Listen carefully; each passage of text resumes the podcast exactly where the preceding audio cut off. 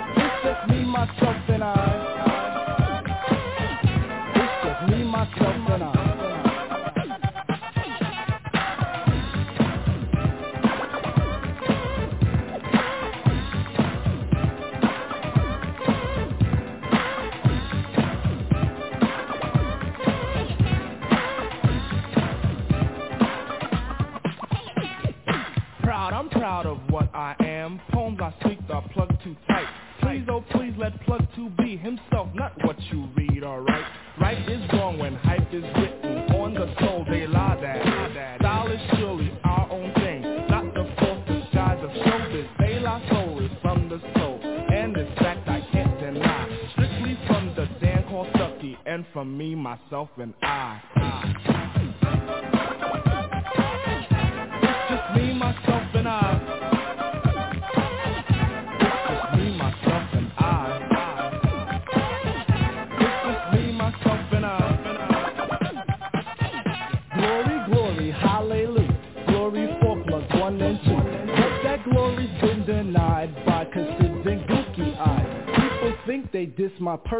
person by stating I'm darkly packed. I know this, so I point at Q-tip and he states Black is black. Mirror, mirror on the wall, shovel chestnuts in my path. Please keep on up with the so I don't get an aftermath. But if I do, I'll calmly punch them in the fourth day of July. Cause they try to mess with third degree, that's me, myself, and I. Nah.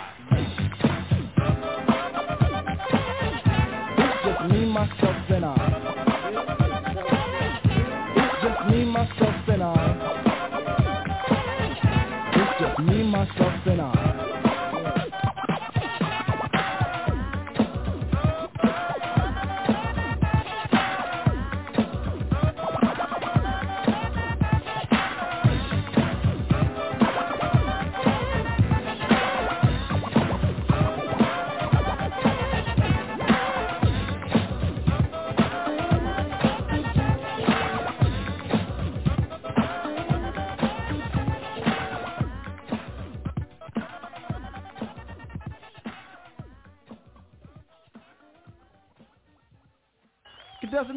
Do you have the answers? Uh,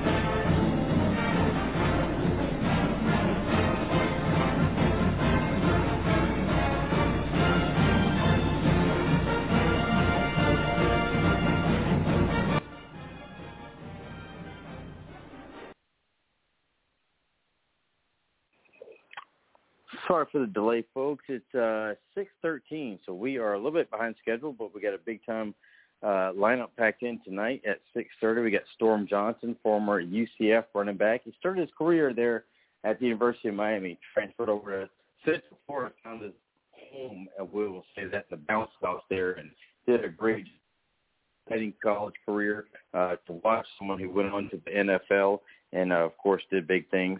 Now, when we uh, keep going through the lineup here at 7.30, we got Shae Baldwin. She's OCA soccer player at Oceanside Collegiate Academy in Mount Pleasant. She's a football trainer assistant. She's done that for about three years. She's currently playing track and field and soccer. They soccer uh, ladies, as you remember from Monday night, had a big game on Tuesday night. They closed out that region championship. They'll be going to the playoffs. And oh, by the way, she suited up for a game, for a game of football. Not only was she a trainer, but she suited up for a game on the JV squad uh, at Colleton County. Drilled a about a 30-yard field goal at the end of the game as a as kind of a walk-off. It was pretty exciting to see, um, and, and it was just a big moment in the Low Country. It was you know covered by all the news. There are lots of videos out there. She's been named uh, with the top student at Oceanside Collegiate Academy last year. So congrats to her on that. She just uh, actually passed that crown along uh, within the last couple of weeks, so we can talk to her about that. At 8 o'clock, staying in the Mount Pleasant area, we head over to Wando High School and talk to a Wando baseball player and current Clemson commit, Reed Garris. He's also got a younger brother on the team, but Reed Garris is throwing the heat off the mound, and he'll be throwing for Clemson next year. Uh, 8.30, uh, this is going to be an interesting uh, topic and conversation. We have a young lady, uh, Priscilla uh, Maalouf. She is a rugby, ladies rugby player. Now, she attends school, Porter Gaud, uh, but she plays for the Wando Club. So we'll figure out how all that works with two different schools and two different leagues and things like that, you know, coming up at 8.30. So she's going to help close us out by uh, kind of closing our minds with some of this stuff and open us up to, you know, the opportunity for, for this sport. I mean, perhaps, uh, you know, Porter Gaud doesn't have a rugby team. I'm not even sure if it's um, a South Carolina high school thing or if it's a club sport, but we'll find all that out you know, at 8.30 when um, Miss Priscilla rolls right in. Uh, this is Eugene Benton. We have Richie who'll be joining us very soon.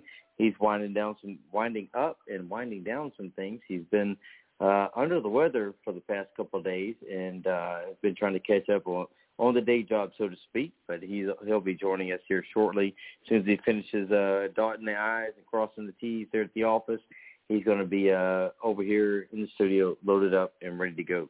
Um, but it's going to be a fun night. Again, starting off at uh, 6.30, I did forget to say we have Kellen Bill- Bilodeau joining us from Live 5 News. Uh, Kevin just got on the horn and said, hey, guys, I'm coming. He does have a free moment. We're going to talk some local sports. Of course, we have baseball, pre uh, regular season winding down, getting ready for those playoffs. Uh, you know, we, we have uh, the men's and women's soccer. We have some track. We have some other things. You know, we have the Citadel. We have College of Charleston locally uh, playing some baseball as well. So we'll be uh, doing uh, we'll be doing big things tonight. We'll be lining up and we'll be getting the show kicked off with Kevin at 6:30. As for right now, we'll head to a quick break. Uh, you got the program, we got the preview. We're waiting on the boss. He'll be on the way soon. Until then, we'll give you a little bit of music.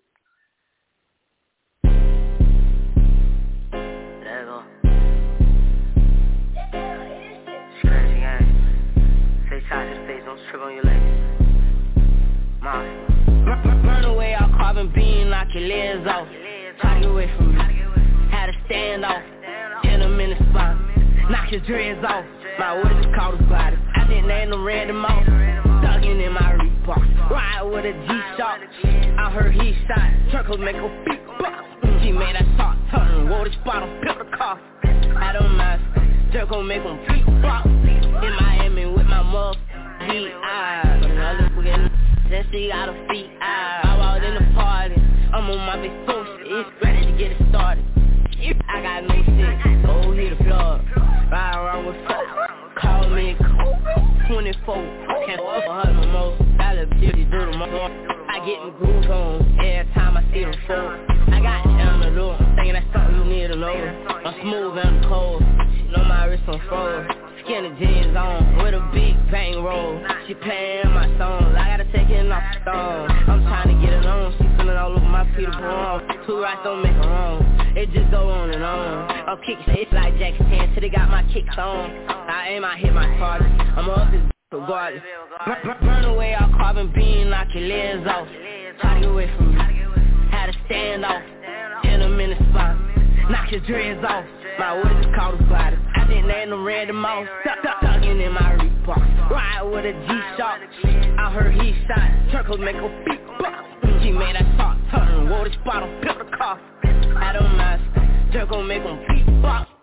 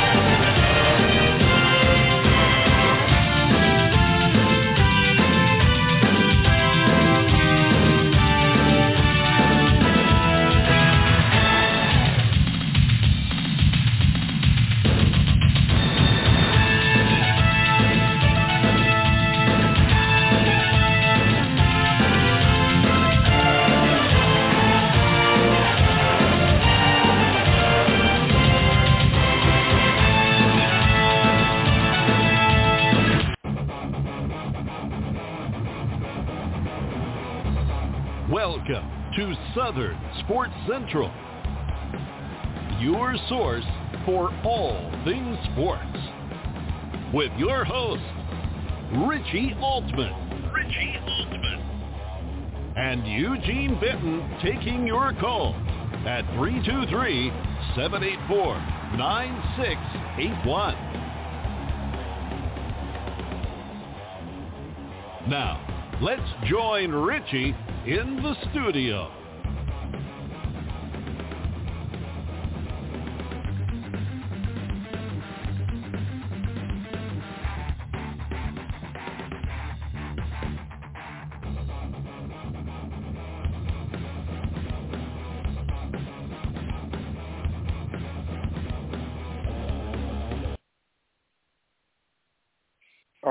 We're back at 621. Uh, just checking in and checking behind the scenes, just trying to get everything rolling and the uh, big chair ready. But uh, again, uh, just about eight minutes. We have Coach Storm Johnson calling in. Uh, just to recap earlier, like I said, you know, uh, Storm, he started out I, when I saw his message come through, and he was like, "Hey guys, I own one of those prep schools, and I'm a coach as well in the state of Georgia." You know, I kind of was like, "Hey, I know this name from somewhere." I was talking to a UCF grad earlier, and it's like, "Wow." You know, Storm Johnson. I said, yeah, you know, I just remember when he he got to Central Florida. He was kind of this running back out of Georgia who did you know some big time things. He signed with the University of Miami. He kind of had that that kind of uh, toughness attitude that could squirt out. It, you know, he's kind of big behind the shoulders and, and right behind his pads. He's a very talented dude. So when he reached out, I messaged it back, and I was like, you know, the Storm Johnson. Anyway, and he was like, yeah. So we've been talking a little bit now. He runs this interesting school, and we're going to let him talk about it because well, I, I'm not sure I understand everything. I know there's a big summer camp that's coming up with it, uh, where athletes and and just regular kids just come in and spend the summer, you know, there on campus and do some things from camping to educational things. Um, of course, he does have the prep school, which is the post year, uh, post grad prep. Get those guys, you know, ready for the uh, season. Um, so, you know, we'll be definitely interested to learn about, you know, what goes on there. We have talked to some other prep schools in, in the area. Um, and so, or actually in the state of Georgia and South Carolina, of course. So, you know, we're going to kind of dig into that and say, you know, if you're a guy that's interested in, you know, maybe you don't have the right score, maybe you don't have the right, you know, SAT, ACT, GPA, whatever that core thing is that, you know, you need to get over that hump. Or if there's a guy that doesn't have that, let's just say enough interest. You know, there's oftentimes uh, that one year that post grad prep school kind of gets you that you know little another year of maturity, another year of playing time. It doesn't cost you eligibility. You know, maybe that's a good route for you. We saw some other guys go off the radar this week for that route, and, and it's a great opportunity for guys. And you know, I really wish uh, a lot of athletes would look into that because it does not hurt your eligibility. You still have a year. You still have all four years to compete. If you hurt, you still have a redshirt opportunity. You know, so you're not really losing anything. What you're gaining is that kind of first year out of the house. Uh, you have a chance to improve your GPA, to improve your ACT, SAT score, and for a lot of times, you know, if you don't go Division One, let's say you go Division One AA, which is now Division One FCS. If you go Division Two, it can mean a ton of money for you scholarship wise. Um, I've seen and heard about all these packages that are just put together for these athletes for you know you wouldn't believe it. I mean, some of the most unusual circumstances I could imagine. Uh, I know of an athlete that got a scholarship for being left-handed. So the opportunity is there, and the advantage is really um, you have to be willing to go a kind of non-traditional route. And so, you know, they have housing, they have dorms, you know, the, the cafeteria, things like that. And so um, we'll let him come in and talk about, you know, the facilities. So he can give us the, you know, the A1A on, on what's going on there at uh, Georgia Storm Prep Academy. But, you know, it, it, again, it, it's just, you got to think outside the box. And if you look at the state of South Carolina, they're popping up everywhere. I think you know, when Rich and I were talking to some of the coaches before, it has a lot to do with this whole transfer portal thing. The Division One coaches are looking for guys who have been out of the house, kind of out of the, the away from mom, dad for that year, whatever, grandma, kind of been on their own and, and shown that sign of maturity that they could handle it. they could handle the workload, they could handle the weightlifting, they could go to class. That they would make it without someone having to, you know, go in there and wake them up every day, tell them it's time to go, you know, uh, driving them to somewhere. And that was one of the things the transfer portal kind of exposed. And that was uh, college coaches were saying, you know, we want the older guys. Give me a guy that's already been in a system, and knows what we expect. If it didn't work at another school, maybe you know a change of environment would be good. We've all done that from time to time. We started jobs at one place and ended up somewhere else. Why? Sometimes it's a raise, sometimes better opportunity, sometimes it's a chance to grow, or just a different set of dirt to plant your roots in. So that's kind of what it, what these guys were talking about. They they fed off that model of being able to supply to colleges um, and promote these athletes who are a year older, who have been in the system, at least in a system outside the high school. Kind of, you know, not saying that they're coddled, but um, in the sense that you know a lot of a lot of the schools when they're kind of deciding between a bunch of guys, if you're not that four or five star or that high three star kind of can't miss guy um, worth taking a shot on, then it should be something I think athletes should consider. They should at least have that conversation.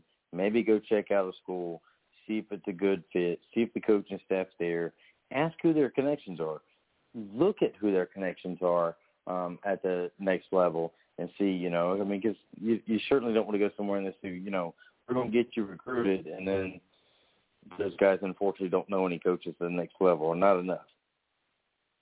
You want someone uh, who's either a head coach or, or on that staff that has you know a ton of connections. Because one school or, two, or or another may not fit for you. Some may.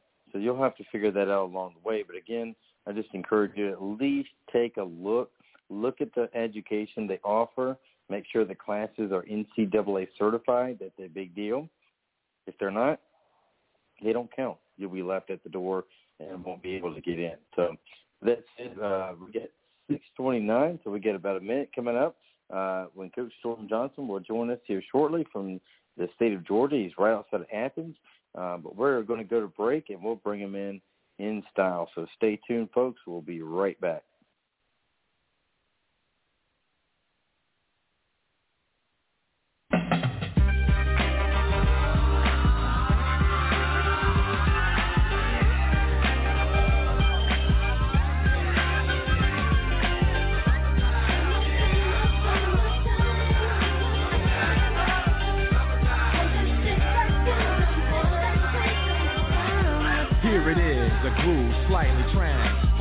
Just a bit of a break from the norm. Just a little something to break the monotony of all that hardcore dance that has gotten to be a little bit out of control. It's cool to dance, but what about a groove that soothes and moves romance? Give me a soft, subtle mix. And if it ain't broke, then don't try to fix it. And think of the summers of the past. Adjust the bass and let the alpine blast. Pop in my CD and let me run around and put your car on cruise and lay back, cause it's summertime.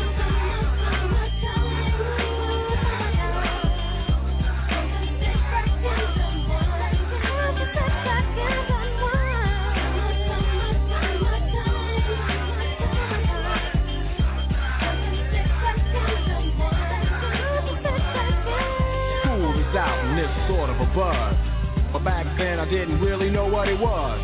But now I see what happened is the ways that people respond to summer madness. The weather is hot and girls are dressing less and checking out the fellas to tell them who's best. Riding around in your Jeep or your Benzos Or in your Nissan sitting on Lorenzo's Back in Philly, we be out in the park A place called the Plateau is where everybody goes Guys out hunting and girls doing likewise Honking at the honey in front of you with the light eyes she turned around to see what you beeping at. It's like the summer's a natural aphrodisiac. And with a pen and pad, I compose this rhyme to hit you and to get you equipped for the summertime.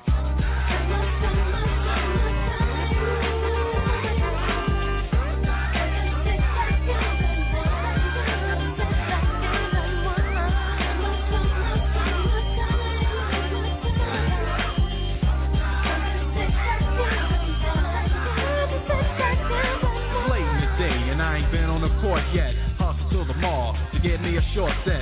Yeah, I got on sneaks, but I need a new pair. Cause basketball courts in the summer got girls there. The temperature's about 88.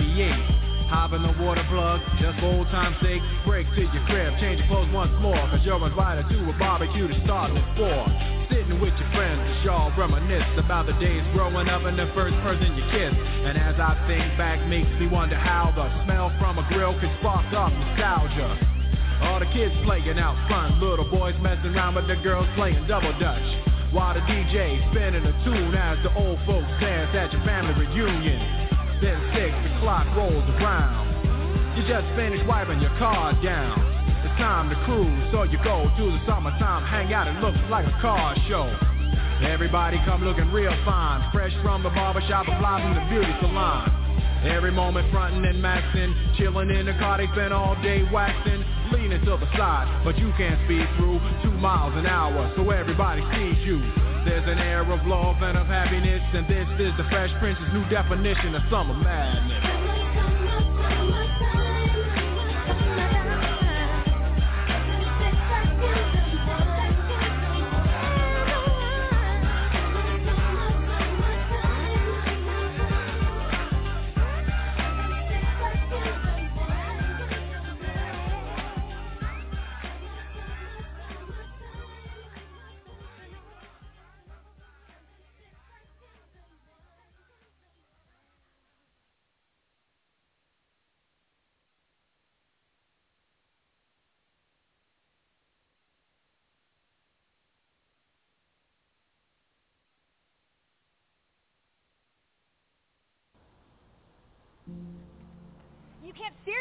Be thinking of playing. Admit it, this season was a total wash. You're wasting your time. You should have canceled with us when you had the chance. We have to try. oh yeah? Even if you make it all the way through, it won't be a real championship. It'll be the biggest asterisk the sport's ever seen. You're not even going to be in the championship game, so I don't even know why you care. I can't talk to you when you're like this. Good luck. Great! It's Nebraska! Seriously need to chill out. Too late to call shotgun?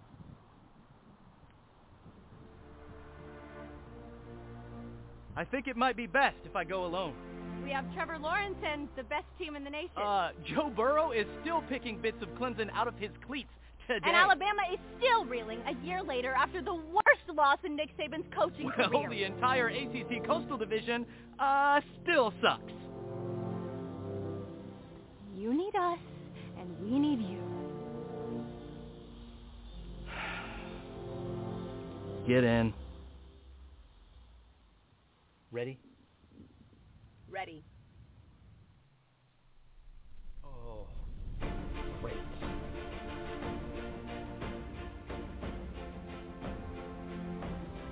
Where y'all headed? To a blowout playoff semifinal loss. You in? We're headed to the 2020 football season. I'm in. No matter what happens, we do this together. Together. Well, I have to ask Texas first, but assuming that goes well. Now, for the utmost reports on sports of all sorts, let's join Richie Altman and Eugene Benton on Southern Sports Central.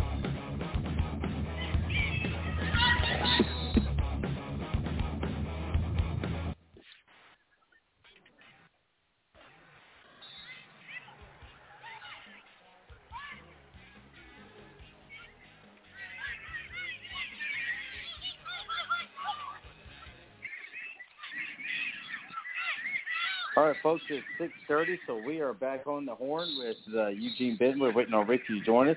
Uh, looks like we got Kevin Bilodeau on the line. What's up, big man? What's up, buddy? How you guys doing? Oh, we're doing well. Uh, I tell you, we finally got Richie off the off his back, so to speak. Dude's been knocked down sick for about four days. He finally got back up on his feet today, and he had to go punch the nine to five uh, to catch back up. He's uh, finishing up some paperwork. Should be joining us in just a second. It sounds like you're uh, out and about somewhere. Uh, sounds like on some type of field of competition today. It's true. You know, it's it's the springtime, and this is one of our busiest times of the year because we've got you know, baseball, softball, boys and girls soccer, and and really this year we're we're really stepping up our coverage of boys and girls lacrosse. And I'm over in Mount Pleasant right now, where we've got the second round of the 5A playoffs going on, and the Wando girls are leading Carolina Forest 16 to three with about 11 minutes to go in the game. Oh wow! Uh, are they playing that at the uh, Wando's uh, Taj Mahal Stadium over there? Yes, Bob Hayes Field. This is it's an incredible, incredible setup they have over here. And if, if you haven't seen it, I highly recommend you guys come over. Yeah, I actually went to a JV game with um, where Lucy Beckham was playing James Island there last year. Went up to the box to see some coaches from James Island, and you know, kind of looked around and was just like, you know, pretty much everything was plug and play. Uh, the field turf is amazing. Uh, you know, the bleachers are comfortable. You got good seats. You got good views from the coaches' boxes. Uh, it's everything you really want for high school football. I mean, honestly, I've been to Division two schools that didn't have a stadium that size. No, you're absolutely right. And, you know, not just for football, but, you know, like I said, the fact that they get to do soccer and, and lacrosse here as well and really make it a multi-purpose stadium. And the fact that Beckham is going to share this field with Wando over the course of the next coming years, uh, it, it, it was a really good investment for, for the town of Mount Pleasant. Yeah, I agree. And also, you know, uh, earlier this year, uh, I was on the sideline for the Oceanside um, North Charleston game at that brand new facility out in North Charleston boy, I tell you, you know, it didn't seem like the county. I know these teams have to share stadiums, but when they build something, it seems like they spare no expense in giving the athletes, you know, uh, uh the best facility and field to compete on for sure. Yeah, that that facility off of 526, that is a great setup as well. Uh, built a lot in the same vein as this one, and uh, you know, like we said, Stall, North Charleston, Military Magnet, Academic Magnet, they share that one. And I like that setup also because, you know, I, I think at first the plan was, you know, especially for football, you know, teams were gonna teams were upset that they weren't going to be able to play all their home games there, so they had they had started to to go to other fields to play on Friday nights, and then they realized they could play Thursday nights or Saturdays as well. And you know, especially those Thursday nights, those are great for us. It gives us a a chance to kind of showcase the games a little bit more. So I, I've really liked how that setup's worked as well. Yeah, I agree. Those Thursday night games are kind of neat. You're kind of you do get the media attention because you guys are covering that, being a varsity squad for the game of football, and then on Friday, if you're a coach, you might have a chance to go see somebody else play, like a future opponent, or you kind of get a Friday night off. It's kind of cool. Maybe you can take the lady friend out to dinner or something like that. Kind of rest up, maybe uh, get ready for the Saturday football. But um, so this time of year is really busy. Uh, we've talked to Dave Shelton several times about the baseball in the Low Country, and there are a lot of top end teams in the Low Country. Yeah, we got James Island reeling in 4A ball. I mean, they they are the team to beat. You know, a lot of teams are going to have to come to them. Pinewood Prep and Skeeza, Summerville in in the 5A. You know, Wando's had a kind of up and down season, just some inconsistencies, but they have a loaded squad as well. In the 3A division, yeah you know, Oceanside has been pretty good, but definitely Bishop England. They have a dominant pitcher that every time he takes the mound, we hear there's about 30 scouts with the radar gun out there. Yeah, Daniel Brooks. He's a he's a College of Charleston commit.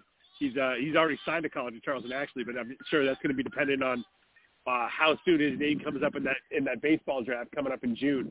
So that's going to be uh, interesting to see what he does. Uh, probably the the best game I've seen this entire year was uh, Bishop England visiting Summerville, and you know that's that's not a matchup we get to see a lot in any sport. Those two schools going against each other. So I went up there for that, and and Brooks was pitching a midweek game against Summerville, and he had a great game. I want to say he had about 12 strikeouts in that game, but uh, the kid for Summerville uh, matched him pitch for pitch. He had, he actually ended up throwing a no hitter, and Summerville won that game one to nothing. That was it's one of the best high school baseball games I've ever seen, and, and definitely the game of the year so far this year.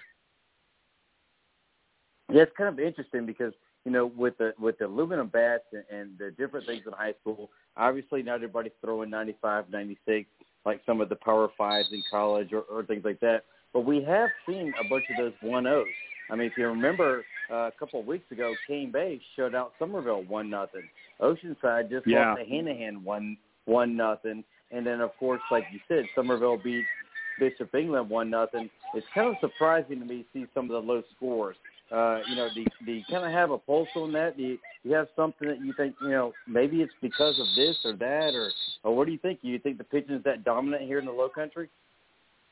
Yeah, I mean- I think a lot of times if you just get a pitcher who who you get him on the right day and and he's just not going to give up anything big, and you know, it's it's it's tougher at the high school level to to depend on the fielder as, as much because you know not everyone's as slick as they normally are. But uh, you know, if your fielders are are going right, you know, on a on a certain day, and you can depend on them, then that works out well, and that that keeps those scores down. Well, let's talk about the, the uh, sport you're at there. Um, you know, when you talk about lacrosse, you talk about Wando. That has to be one of the first schools that comes to mind here in the Low Country. Um, you know, Bishop England has a good team. Oceanside's won a couple of state championships now. Uh, you know, are there any other these uh, other schools in the area kind of creeping into that conversation?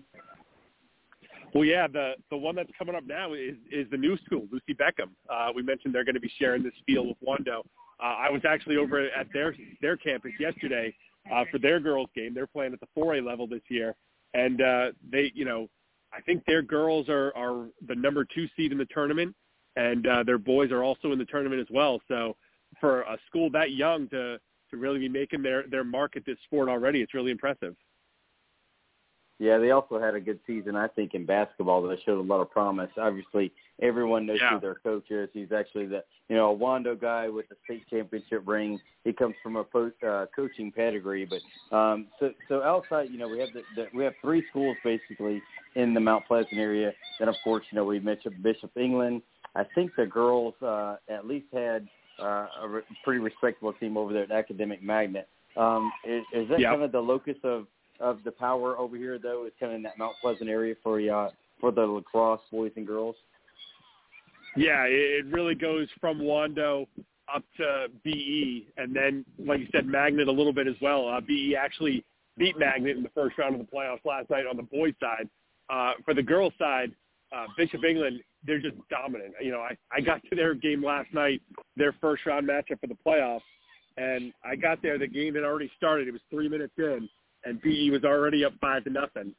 And I I set up my tripod. I got my camera off, and I got four more goals in the next five minutes of gameplay. And after that, they just Oh, they wow. pretty much stopped shooting the rest of the half. They, you know, they would they would run their plays, and the girls would pass right in front of the goal, and instead of shooting, they would just pull back out and set up their offense again. So, you know, they're they're undefeated on the season. They they put up a really good good year so far, and I think they won that game eighteen nothing last night over St. Joseph. So they're they're in a really good Oh, spot wow. to make a run for a title this year. Yeah, and, and uh, for James Island, you know, from what I've heard, now I know I, I've seen the girls play in soccer, uh, and they actually put a good whooping on the girls team over at Oceanside.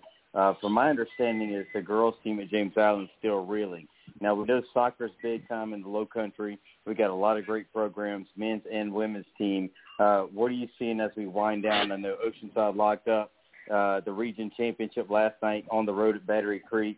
Um, you know, and, and there's some great soccer, especially in that 3A bracket there at Region 8. But, you know, overall, you know, Wando has a ton of state titles. Um, talk to us a little bit about soccer around the Low Country and some teams that you think is going to make that, uh, at least have on paper that chance to make that state run. Yeah, when you're talking about soccer and, whether it's boys or girls, you know, for the big schools, you start here at Wando. They've they've put together a, a great pedigree uh, for for both the boys and the girls over the last few years, and they're a team I definitely expect to make another run this year. Uh, you talk about that 3A level, and for low country schools, that's so impressive because we've got, like you mentioned, Oceanside. They've really turned it on the last couple of years. Bishop England has been a national powerhouse over the course of my time here. Uh, Academic Magnet, especially on the girls' side, they've really put together some great teams over the last two years. And if you think about it, the way the playoffs are set up this year, only two teams per region are going to go.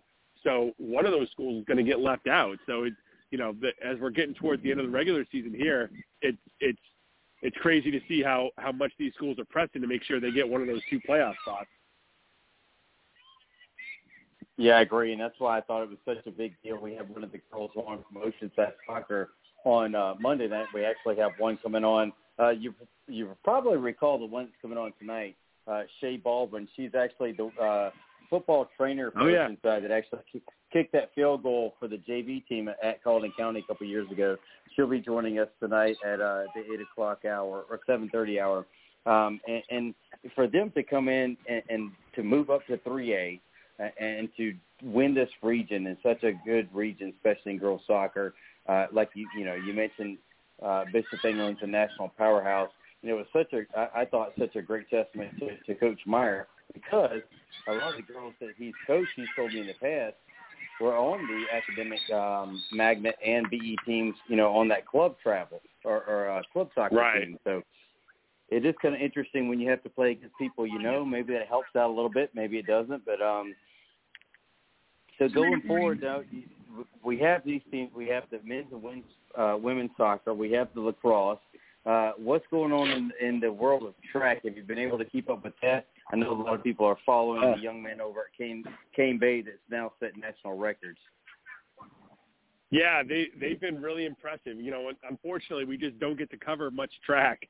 You know, if, if the scores are sent to us, we'll we'll throw it on our website. But there's there's just so much other stuff going on, and, and getting to a track meet, you know, to, to cover a track meet is really something that can take kind of most of your day. And as we're trying to get to multiple lacrosse games and and also work in our, our college baseball and our hockey coverage as well, we just don't get to to cover track as much as I wish we could. But but yeah, from what I've heard, Cane Bay's been doing a lot of impressive things over there this year. Yeah, no doubt. And I'll tell you, uh, before we uh, let you go real quick, now, I used to sit beside or stand beside you on the sideline for Friday nights at the Citadel uh, for some of the Oceanside games and things like that. Now, uh, you got to see Citadel playing football in the spring. Uh, kind, kind of give us Yeah. your thoughts on spring football and uh, a little recap of the season, maybe what you think uh, they got to look forward to going into the summer and fall.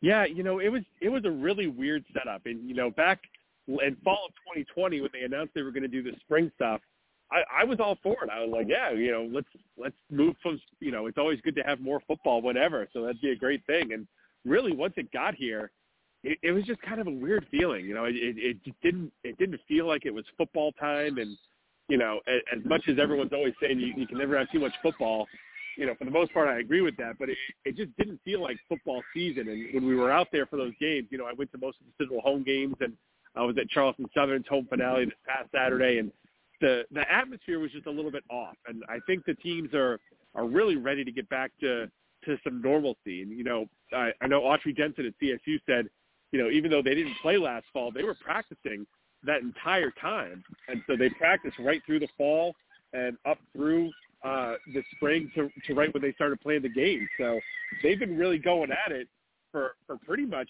what is that like about nine months now. So I know those Yeah. guys are ready to take a break, and and so uh, it's going to be good for them to have a couple of months off now and and let them recover as they get ready for the the, the actual fall season here in 2021.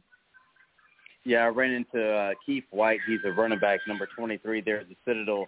Uh, last night, he's uh, also kind of a, a student coach over at uh, Mount Pleasant Track. And we were talking about Right. the season. He said, man, he said, it's just like a weird blur. Like, you know, we didn't, normally in the spring, you have a certain amount of weeks and you play a spring game and you're done. He said, we practice all Right. fall. He said the only thing he said he had to do all year, as far as the mili- you know, not the military, but you get it at the Citadel, they have all these requirements. He said it was like a weird blur where I felt like all I had to do was keep my uniform straight. He said because we were practicing all fall, we got a short break. Now, not only are we practicing in spring, but oh, by the way, we're back in film rooms, team meetings, getting ready for games, and then all of the travel and everything else. He said, but the Citadel is weird because if you recall, they actually played four games in the fall against Division One Right. teams, so they didn't have to fall off either. And he was just, you know, he just reiterated because he was there talking to a younger guy um, in high school, and he said, "Man, it, it's a great school." He said, "This year, don't judge it by this year, man. We are beat, we are tired, we're ready for some for a break, but you know, now we got to go into summer practice and get ready for the fall." So I think the players it might have been a new thing for them, but I think it's taken its toll on those guys as well. Yeah, and it's going to be curious. I'm curious to see how every coach kind of handles their their own situation differently because you know how much time do you give these guys off now? You know, normally they'd be kind of in their off season and, and have a little bit more freedom, but you know, now that they've just finished the spring season, you know, how much time do you give them off before you start getting ready for the fall? Do you give them the same amount of time normal you normally would? Do you give them a little bit more because they just had the spring season, or, or how does each coach handle it? That's what I'm going to be curious to see how each guy does it. Oh yeah, definitely agree. Now swinging over to the other school, you you, you uh, mentioned Autry Denson and Charleston Southern. Uh, not a, I don't, not a bad year, I think, for those guys. You know, new staff, everyone call it, you know, coming in kind of new with, uh, you know, and a completely guy that's not from this area. Um, I think they did pretty Right. well in, the, in, in kind of this weird season, so to speak, they didn't play those games in the fall. Um, so what do you think overall of what they put, you know, the product on the field and what they have to look for going forward?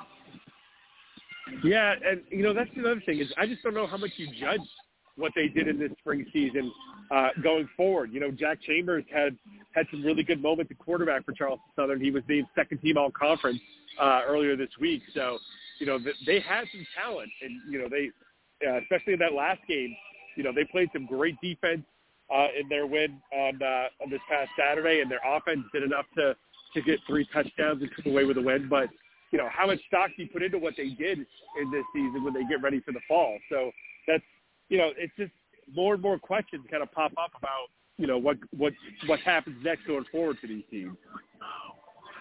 Yeah, I ran into. It's funny because I went up to uh, the TV restaurant on Saturday afternoon and uh, ran into a whole big pack of Gardner Webb fans, and it was just, you know, Yeah. it kind of reminded me, just like you said earlier, of how weird and awkward this was. You know, almost like every Saturday was a spring game where you expected some raffle Right. to be handed out. And and some team being white, and some team being like gray or maroon or whatever, playing everybody else because it just you know, I, I was agreeing with you. I was like, man, football in spring would be great, but it doesn't work. You know, we've had other leagues even try it on the professional level. It never worked. Why? Yeah. I think just because we're grown accustomed to baseball is spring, you know, that kind of, you know, basketball is winter, football is fall. And I think that's just kind of what, and, and hockey is winter. Uh, I think that's what we've grown accustomed to. But I think, you know, part of it is even if we had games at the Citadel, it might have been a little bit different if we could have put 20,000 people in there as opposed to 5,000. Sure. That may have had a little bit something to do with it as well. Yeah, uh, you're not wrong, but uh, but you know the other thing is it's just you know people have you know it's like I, I kind of figure you know after the Super Bowl I feel like people just kind of turn their brains off for football for a couple months at least until the draft, and so you know people have other things they do. You know they start playing spring sports. They do you know they're they're taking their kids to these other sports. So it's kind of hard to to just break that and just get ready to, to go watch more football. So I think everyone's glad that that this experiment's over. You know, it was good to to get some more games in and get these guys some experience. But now, now that we're we're pretty much on track to go back to normal this fall, I think everyone's going to be thankful for that. I got you, man. All right, buddy. Well, I'll tell you what. Uh, give us a quick score update. I know you're uh, there at the stadium. I can hear it. So uh, we'll let you get a score update and take out of here. Yeah, the Wando girls just finished up a win. They beat Carolina Forest 19 to five, so they are moving on to the third round of the 5A playoffs. That'll come up on Monday night. Uh, I believe they're going to be on the road, assuming everything else goes chalk tonight. So we'll have highlights of that one tonight at 11. And also, the Wando boys are on the field right now. They're getting ready to tip off in about 10 minutes. They're going to take on Dutch Fork, and they're playing for a spot in the third round of the playoffs on Monday as well. And we'll have highlights of that one tonight on Live 5. All right, man. Well, if anybody wants to find you out there listening in, uh, how do they find you on the world of Twitter? And um, you know, what time do you hit that the airways at tonight? I know you said 11 o'clock, but uh, if anybody's tuning in, man, what do they do to find you? yeah, you know, we'll be on Live 5, you know, the entire night. And if you missed those highlights, you can find them on our website at live5news.com. And I put them up on, on social media on Kevin Live 5 on Twitter. And, you know, the last couple of weeks, I've started putting all these things on Instagram as well, all these highlights. And, uh, you know, I, I'm noticing as a, as a 42-year-old guy, there's a lot more, especially when we put these high school highlights on Instagram, they get a lot more traction. So, uh, you know, check out for these things on Instagram as well. They're going to be up there uh, later tonight as well. All right, man. Well, I tell you, uh, Richie's bought into the Instagram here. He's picked up on the same thing you're throwing down. These high school kids love it. They love the IG, as Yeah. they call it. Man. I tell you what, man. Uh, thank you for all your coverage and all you do in the Low Country, uh, getting these athletes on TV and things like that, man. We appreciate all you do and for your time jumping on here with us. Thanks so much, guys. We'll talk to you soon. All right, buddy. Take care, man. That was Kevin Bilodeau from Live 5 News and Live 5 Sports. He's over at Wando. Wando girls just uh, finished the win over Carolina Forest in lacrosse. Wando boys are taking the field now. Uh, round three of the playoffs. They are taking on Dutch Fork. So those guys have made the road trip down. Uh, we'll check in via Twitter with Kevin in just a little bit. Uh, we are going to switch a little bit. We're going to reset the studio. We're going to switch the lines over. We're getting ready for Storm Johnson. He'll be coming in again. He was a running back. Started his career at the University of Miami. Went on to University or Central Florida. Did some big things there. Went on to the NFL. Actually uh, made his way to the NFL through uh, Jacksonville Jaguars. So didn't really have to leave that far from home. He's a guy from the state of Georgia, but we'll let him talk about uh, talk about his career as well as what he's doing now, running the Georgia Storm um, prep school. So stay tuned, folks. We'll be going to a break. We'll be right back.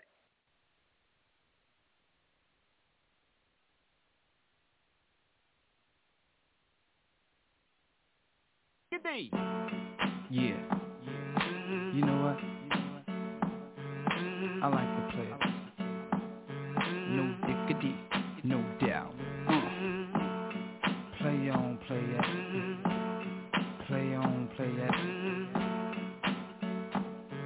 Yo, Dre, drop the verse. It's going down, fade to Black Street. The homies got at me, collab creations. Bump like agony, no doubt. I put it down, never slouch. As long as my credit can vouch, a dog couldn't catch me. Now, uh, tell me who could stop with Dre making moves, attracting honeys like a magnet, giving them orgasms with my mellow accent. Still moving this flavor with the homies Black Street and Teddy, the original rough shaker. Shorty get down, good lord. Baby got 'em open all over town. Strictly bitch, you don't play around. Cover much ground, got game by the pound. Getting paid is a forte, each and every day. True play away. I can't get her out of my mind. Now, for the utmost reports on sports of all sorts, let's join Richie Altman and Eugene Benton on Southern Sports Central.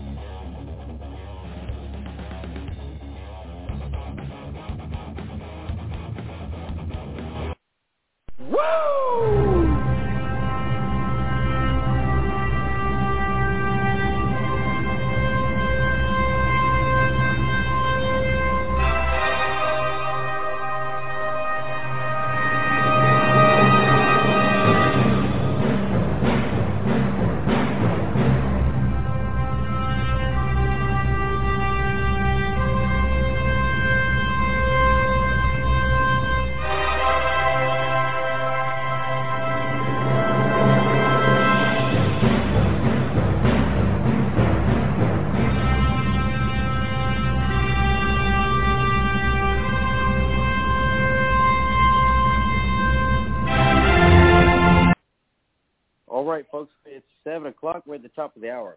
We are on the phone. We have Coach Storm Johnson. And again, it is strange seeing that, Coach. Uh, I, I know you're running the school, you're coaching the program, but man, for for those of us that saw you ball out, you know, you started your. Yes, I, I remember you from from your playing days in high school in the state of Georgia. You signed with Miami. You originally started Yes, at Hurricane. Now, took your way to Central Florida, and I'll tell you what. I was at the high school earlier because I think you and I talked about that. I coach uh, with Mhm. the high school uh, special teams and ops and recruiting coordinator for Oceanside. And I was with a uh, young man earlier. We were getting those helmets. They just came in today, buddy, from uh, Riddell. The, you know, the refurbishment. Okay. They're all shiny. They're they're ready to get knocked around for spring practice. And I was with my homeboy Scott Kropchak, and he went to Central Florida. And he's like, "Who you got on the show tonight?" And it was right when you texted me and said, "I'm good." And I said, speaking of which, I said, you won't believe this because you're a Central Florida guy. I said, that's Storm Johnson. He said, nah, man, you, you both joking me, right? no. I said, I said, but he he's not playing. He's coaching. So let's go to it, man. Now, I, I kind of spilled the beans. You're a great player uh-huh. in college. You made it to the NFL. We talked about that. We got a great picture. You're a running back. You've knocked heads in the biggest league on the biggest stage. Now you're running a school. Talk to us. How yes, did sir. that happen? Well, it was a process. Um, my mother and father, when I was in high school or middle school, we can take it back to middle school. My mother is they're both was educators when I was coming up. Um, I was actually homeschooled in middle school. So just to get me prepared for high school on, on the academic side. So my mother after that, there was a lot of people that was interested in what my mother was doing. So my mother then she, created a school for boys. Well, it was a middle school then, and as I was going through my high school levels, uh she people just were interested and then we got accredited so as we got accredited and as i took off to um to the college and nfl and after i was done playing and i came back home and we sat down and talked about it the school was growing um and then we had a whiff of prep school now you know um when i got to the league we purchased some land in avery georgia there's about 36 acres of land that we purchased, and, and now we just pay tax. And that's where the the the the compound is that we're running the prep school at. So now when I came back and prep school was a big thing now, you know, we heard a lot of people having very good success with prep school and how basically they're just changing kids' lives and especially with this corona going on and stuff and the the trans uh, transportal and all that type of stuff, we thought it was a great you know, a great thing to come in and and and do something with these kids and and, and take them to levels that they couldn't be anywhere else. So we decided to open the prep school up uh for football and honestly we're trying to be uh, I an IMG and and and years to come. We're trying to open up basketball. We're trying to do it all. But right now, we're just going to be focused on our football program. But yeah, man, it's been a journey. Uh, I've been blessed with it, and you know, it's a family business. It's a family-oriented business. So me and my parents were definitely uh, pushing forward for great things. So, do are both of them teaching uh, at the school now? I, I know you, you no, mentioned both uh, of them were educators when we talked, but mm-hmm. okay, so they're still are they retired or are they still teaching in the state of Georgia? No, my dad my dad is retired. He's been retired from public uh Atlanta Public City Schools for about 20 years now, but when we actually opened up our own school and got accredited, he became the principal of that. And then my mother, she Ooh. still teaches uh seventh grade math, but she also handles our um curriculums with the uh school as well, dealing with the she well basically my dad is the AD of the program and my mother's the academic director of the program. All right. So what? Do, so what does Coach Storm do? He's got he's got dad. well, you know, mom, mom's running curriculum.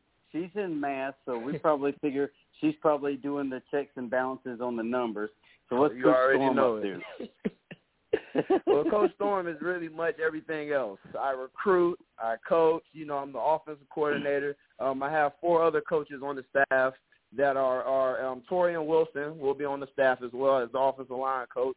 Um, and basically for you know for six months we're basically getting these kids that we have. We um only gonna have 48 on our team and we're basically getting these kids in school. So you know i'm dealing with recruitment talking to coaches and like i tell them all you know my connect and that's one thing why i took this job. Or not took it but this is why i wanted to do it so well because i have connections and i feel like i wasn't using them.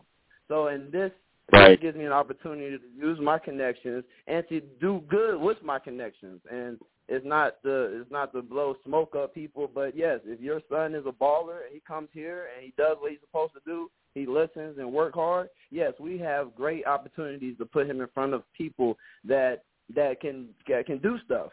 And that's what we preach, you know, and especially with the education side of it. A lot of these kids, you know, with the virtual and all that, they they they their their their GPA drops. So this is one thing that I like about us that you could come here, you can actually take because um our academic side we we we um deal with because you know we're a school, but in the prep school side of things, it's after high school. We're um, a post grad program, so we have to uh, we're we're we're connected with Georgia Military College. So They Oh, take classes on our campus. Yeah, they take classes on our campus online, and then we know we have tutors and stuff to help them with their classes. But yeah, they get accredited, and it doesn't mess with their eligibility. This is what prep school is all about. You come to prep school, and it's like an extra year of high school. We're basically preparing you for your next venture, whatever that might be. And we're not just preparing you for football; we're preparing you for life because obviously the, the NFL is, is is only two thousand people make it. You know what I mean? Out of ten million. So we prepare them for life, prepare them for what they want to do. We get to know the kids. That's why we bring only forty eight in because I want to run it like a real football program. And everybody plays. There's no bench warmers, no people walking the sidelines. We want everybody to get reps. And basically, you know, like I say, my main goal is to get people in school and, and and that's why even that's why my parents wanted me to do this, and that's why I want to do this. The more you know, the more you owe, and I, I feel cold heartedly to do so. Well, your guys, you know, everything wasn't handed to you. I, I remember your high school recruitment, and you signed with the U, uh, and, and you had to be Mhm. a great player to do that. But you know, I think it didn't work out there for you know for whatever reason. You found a home at Central Florida, a little bit closer to home. Uh, it was a school that was kind of a lot of times people looked at it as like you know the number four school in the state of Florida, you know behind the Florida State Right. whatever. But you you were kind of Right. on that team that kind of put Central Florida on the map. And there was you, and there was Yes. a quarterback, and you know who I'm talking about. You'll kind of put I that school on the map. exactly. And then you know you find yourself playing for professionally, not too far from home either in Jacksonville. I mean, which is With kind of quarterback. because you know you can go anywhere with the same quarterback, and you could go anywhere. I mean, it, because you're not when you're drafted, you have no say so in who signs you really. Um, but you've kind Right. of always had that locus of control there. So when you're when you meet up with a young buck, let's say they're 17, 18 years old, maybe the ACT, SAT isn't quite where they need to be, or the GPA in some core classes, you can kind of relate Mm-hmm. to them in the sense of like, look, man, I had the athletic ability. Everything in my past wasn't, you know, that silky smooth road to the NFL. Uh, talk to us a little bit. What does that speak? What does that speak to those young men? That that kind of tells them, hey, Uh, come here, trust in me, let me get you where you need to be. it's basically, you know, the old old saying is I've been there, done that, you know, and, and quite frankly, you know, um I actually I shoot, I wish I would have knew what I knew now back then. Or I wish I would have uh listened more to my parents and rather than fight them. So it, it's it's a it's a bittersweet conversation because I understand where they're coming from, but in order to get to that next level, then get to that next level, there's there's a process, there's things you have to do. There's things that you have to accomplish. You can't you can't be like everybody else, and that's the biggest thing. You have to you have to be in that lane of of where you see them guys playing on Sunday. There's a reason why they're playing on Sunday, and it's not because they was doing what everybody else was doing. They were actually different, and that's why that's how you get picked.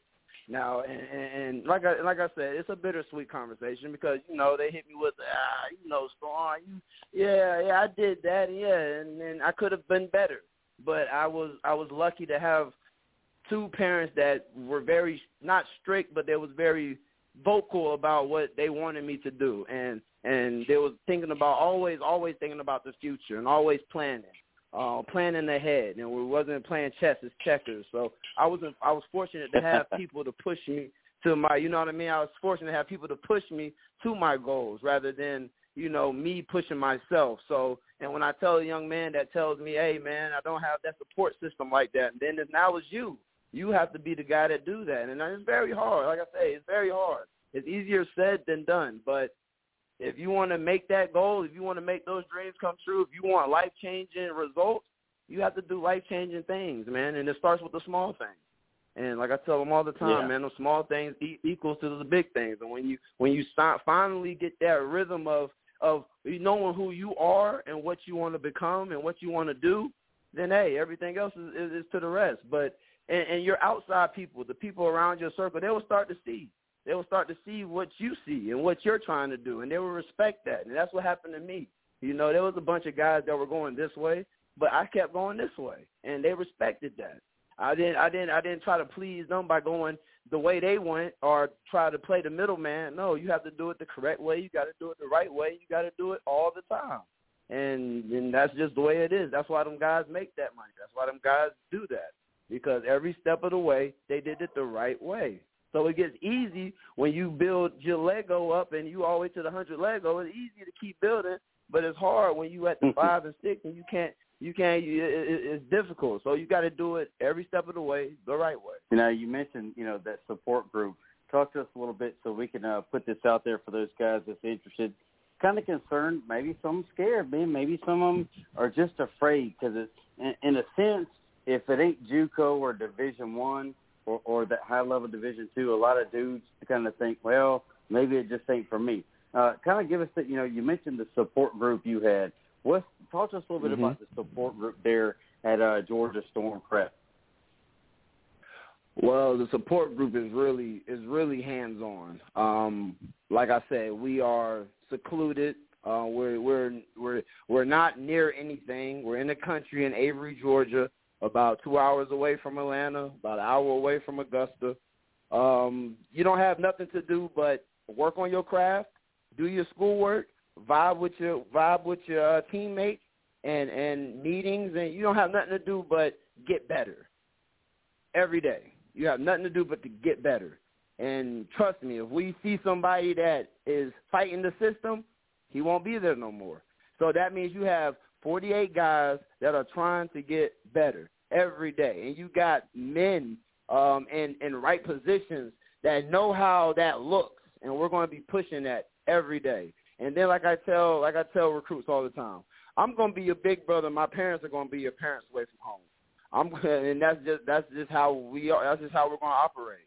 So when I tell their when I tell their sons when I tell their kid when I tell their parents about their sons coming to us, they're going to be protected. They're not leaving the campus. Um, it, it- it's not a it's not a come here and go there. Everything they need will be on site. Their weight room, their practice facility, their classrooms, their meeting rooms, their dormitories. Um, the only time we'll leave is when we leave as a team and we go do team activities like bowling or go to the movies or something. But other than that, we're in the compound. We're working.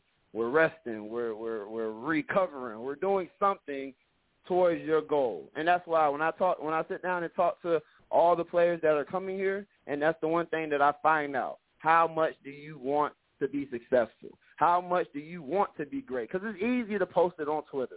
It's easy to tell your friends every day.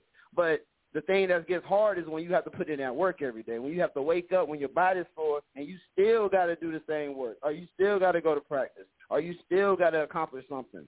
It, it, it, that's when that's when that's when you see do you really want this? And shoot, I had them conversations myself at UCF.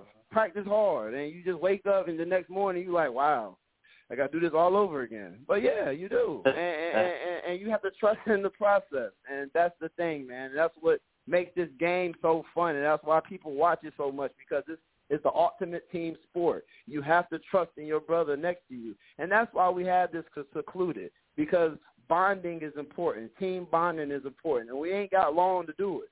So I think the best way for us to do it is in in this facility where you have nothing to do but to vibe with your teammates, to to to study the playbook together. I mean, they got four to a room, and we got bunk beds. Like this is going to be a military style, boot camp style type of way because to to break a habit, you have to first be in the position where you're uncomfortable. And then when you're uncomfortable, then that's when you find out who you are. And when you find out who you are, everything else is everything else is a snowball effect. But those are the things right, you have well, to do.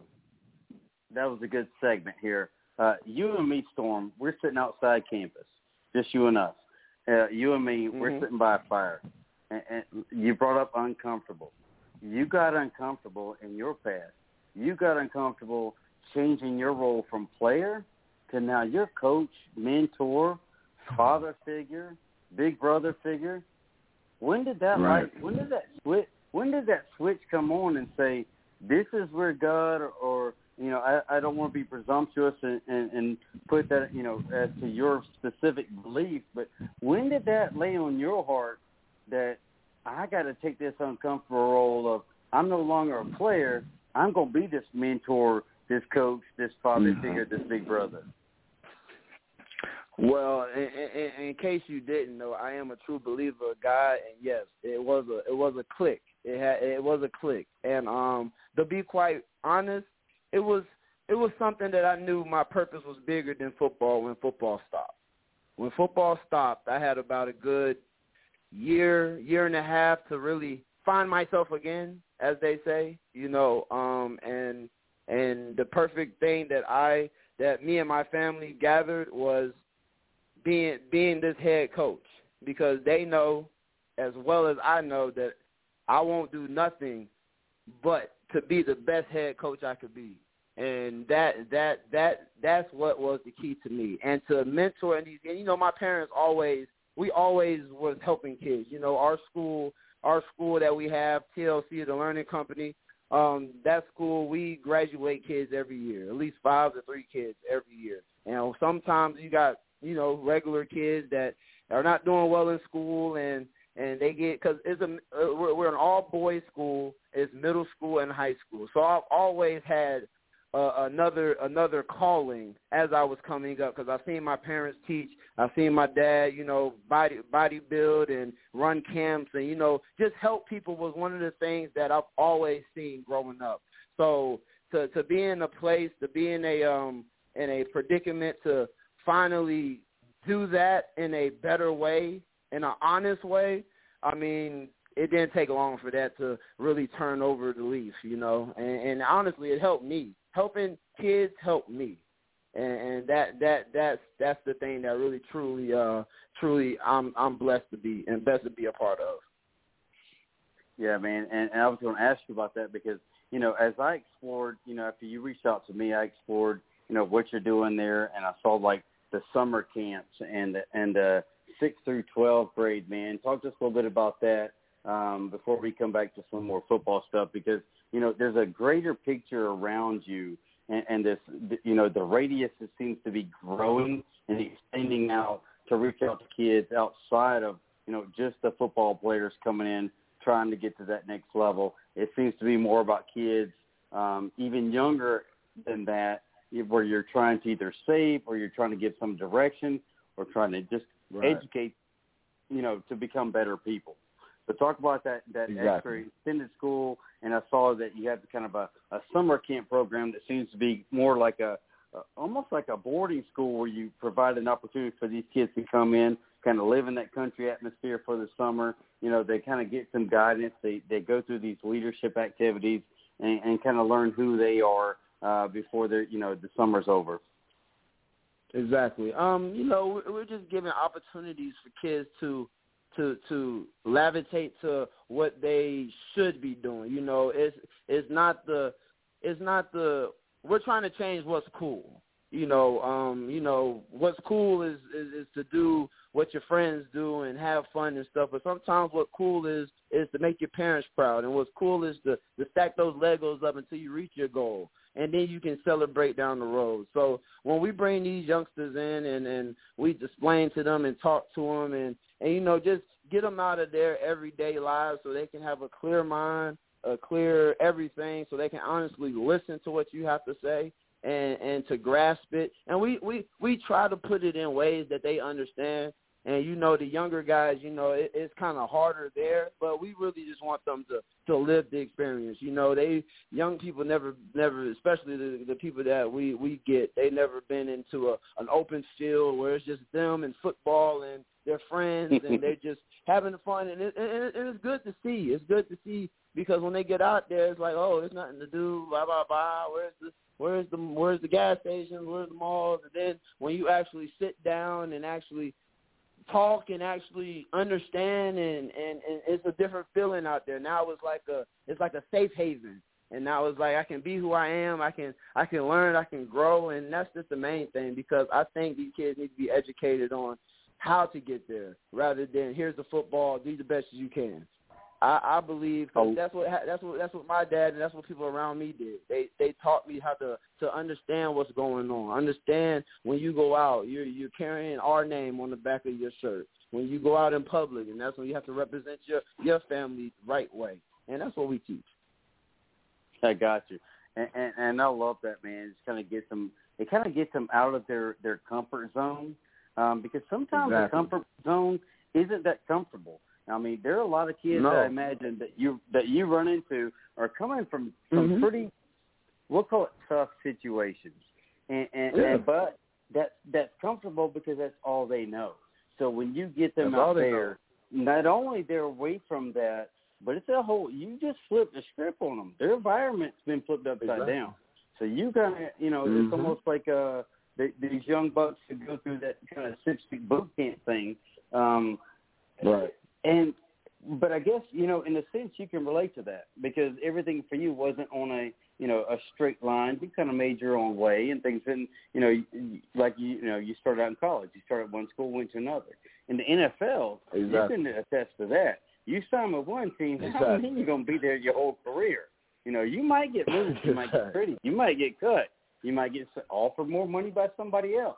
So I think you know that's a great example or a great way for you to be able to tell guys, you know, well, part of being mature and and a man is you got sometimes you got to be able to adjust on the fly. You know, no difference in a game. Exactly. The first quarter, your first quarter game plan may not be working. Second quarter, you got to do something else. Is that kind of a message you kind of Exactly. reached out to these guys with? Yes, this is exactly the message is. You can't just quit because things get tough. You can't quit because your surrounding is different. I mean, throughout my career, I mean, I went to Buford. Um was never and people and people honestly don't know this. Was not a starter at all at Buford. Never was a starter. I was a backup and I still managed to get uh my junior year, I still managed to get 1500 yards and 23 touchdowns backing up somebody. So the fight in you always it just always has to be in you. Then my senior year, I transferred, went to Loganville. Nobody really knows this either. I uh, uh, tore my uh, meniscus before the se- my for my year. Before that's why I was wearing a brace before my senior season. I tore my meniscus. I tore it perfectly, they said, but they said if I had surgery, I had to miss half my season. And quite frankly, I did not want to do that because obviously I came to Loganville for a purpose. So I manned up and played every game with a torn meniscus and still managed to get 1,900 yards and 33 touchdowns. Like people don't know that. But when you look at the Loganville pictures, I always had an air brace on.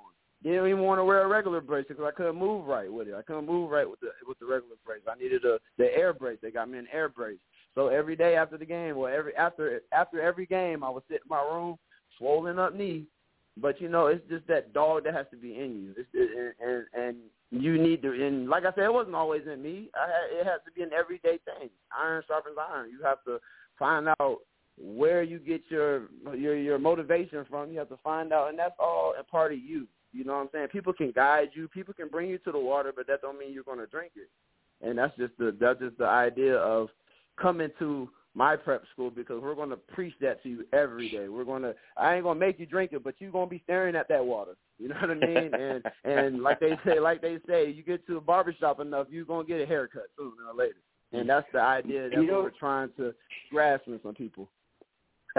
you got that expression about if you hang around the barbershop long enough, you're gonna haircut. You Yes, got sir. that from your daddy. You a because I'm 43 and I got that from my daddy.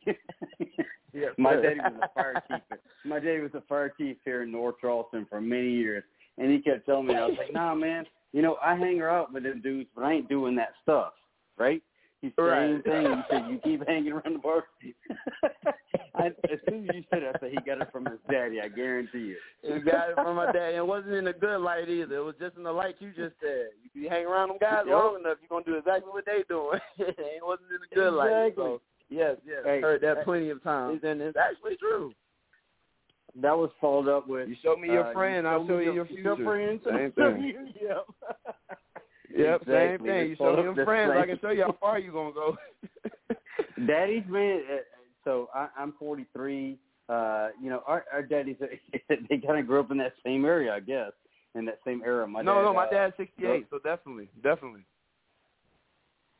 But I tell you what, so uh, I wanted to end it with something cool. We got a couple more minutes, man. Let's go back to Central Florida. You are back up in high Let's school. do it.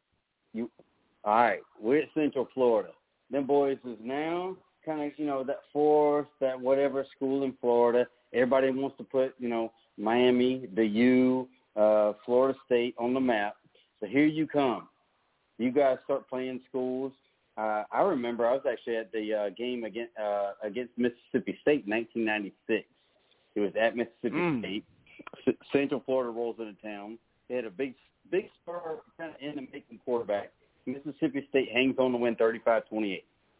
Nobody even heard of them cats them Knights before, but yet it was one of the largest schools and still is top three largest universities Right. in the country. In the country, but nobody had heard about them cats in football. So what I want to know Wow. is where did where did it go? Where did it switch to now where the bounce house is one of the places you want to be on a Saturday? I mean, I would have to say, let's, man, let's look at the coaches too. Yeah, let's look at the coaches too. The coaches come in for a couple of years, and then they get Nebraska, Tennessee.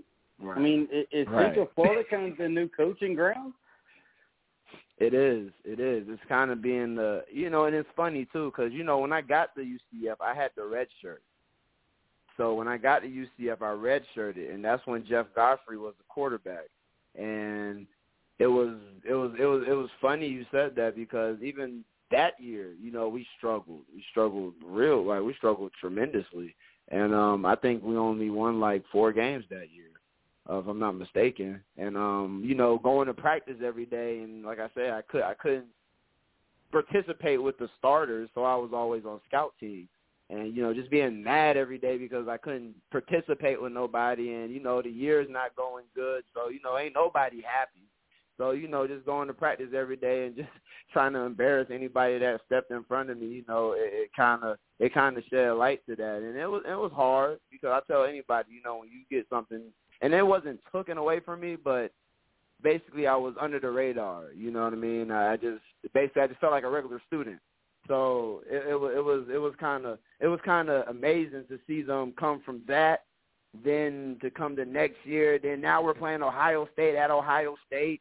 Now we're in the Fiesta Bowl playing Baylor, and now this is like something regular now. You know what I mean? Like we're we're expected to do this. We're expected to lose one or two games a year. So it's it's, it's mind boggling. And honestly, I mean it's it's kind of a good look for UCF. And when I went to UCF. I told people I want to make a change. I don't want to just go somewhere and and and fit in. I just want to go somewhere and actually make a make a change, make a make a difference. And I feel like my class did that. Yeah, a- and you know, you mentioned, or, or I guess uh, with all that success, kind of forgot to mention, you know, whipped Auburn in, in the, uh, Yes. I guess they call it the We did. Chick Fil A Bowl, but it was still one of the Power Six bowls, and that was after Right. you know a quarter with the quarterback injury. You know, if that young man hadn't hurt his knee, and I watched that live, that was a gruesome injury. You know, you got a quarterback coming Mm. out again in the top first round, Right. possibly. You know, for a school No, no that's you know the quote unquote fourth best school in the state of Florida, you've probably had other than you know draft picks in quarterback in and other schools, you know, in a while. I mean, the U's been down. Right. No, no offense to the U, but you know, it, this ain't 2001 anymore. You know, you're not putting out six It's in the not. first round. Florida State's been down. It's not. You know, Florida Florida had a good season, but really, you know, the kind of East was weak, and then you know Alabama kind of cut that tail when it was time. Um, but you know, I mean, Central Florida's kind of had that. Well, you know, if we lose now, if you lose one or two games, you know, you can't lose that I four battle. But if you lose one or two games, it's kind of like, well, we were close. That's kind of unusual Right. for for a team that wasn't expected much. No, I wasn't expecting nothing at all. I mean, shoot, when they used to laugh at me when I brought my school up. Back in the day when I wear my little gear, they used to laugh. Where's that at? They used to call us what they used to call us the the the the, the, the night. They used to they used to just embarrass us, and now it's like yeah, I mean they saying it correctly every time. Well, yeah, actually, it's so funny. Yesterday, I was wearing my um, I was on your campus. I was on the campus of Central Florida back in Uh-huh. February. I trained I trained kickers, and they were in town uh, kicking with Coach Cornblue, and and you know they were like, "Well, Coach, man, take us by. We want to see it." Uh, someone left the gate open, and so we got to see the indoor practice facility and the uh, inside the stadium, and and uh, got on the segways and walked around and kind of segued around campus a good bit. You know, it was beautiful. One of them was like, Coach, man, you got to get me a visit, man. I want to come. I want to play here. I want to kick here. I mean, he just fell in love, and this is a kid that grew up an Ohio State fan. his old his dad, granddaddy, everybody went to Ohio State, and he loved it. He's like beg, begging for a visit to Central Florida right now. And so uh yesterday I had my uh Central Florida T-shirt on for some kicking practice. But um, I tell you what, man, I got you one minute past the time you gave me. Uh, uh, I, speaking of kickers, I got a young lady coming on. She's on hold. She's uh vying for a state championship in soccer. But I tell you what, I appreciate all 31 minutes you've given me. It's been great to connect. Yes, sir. And uh, do everything for you. Um, as soon as this show concludes, it'll become a podcast. I'm gonna share it to you so you can share it out. If there's any young bucks that's listening, sir. you can say, "Hey, look, this is me live and real." And so uh, I'll send you that link as soon as the show ends at nine o'clock. Thank you so much, and I appreciate y'all and y'all time. All right, buddy. You take care, man. Thank you so much. You too. Let's do it again. Yeah, let's definitely do it. All right, I'll hit you up, man. I'll Yes, see sir. you. Okay. All right, folks. All right, folks. That's Storm Johnson. He's now Coach Storm Johnson. No longer the player is no longer running the rock. Maybe he might run the rocket practice next time we get him back on. We'll ask him if he, uh, maybe he teaches a thing or two to those running backs, or maybe schools those linebackers uh, making some cuts in the hole. But I tell you what, it's 7:32. We are one minute over schedule because we had such a great interview there going. Uh, we have Shae Baldwin. She plays soccer and runs track for Oceanside Collegiate. She's also a football trainer, uh, and she has known been known to kick a football or two. Uh, she'll be coming up with us uh, right after the break. Stay tuned, Shae. I know we're ready to go. We're excited to have you on.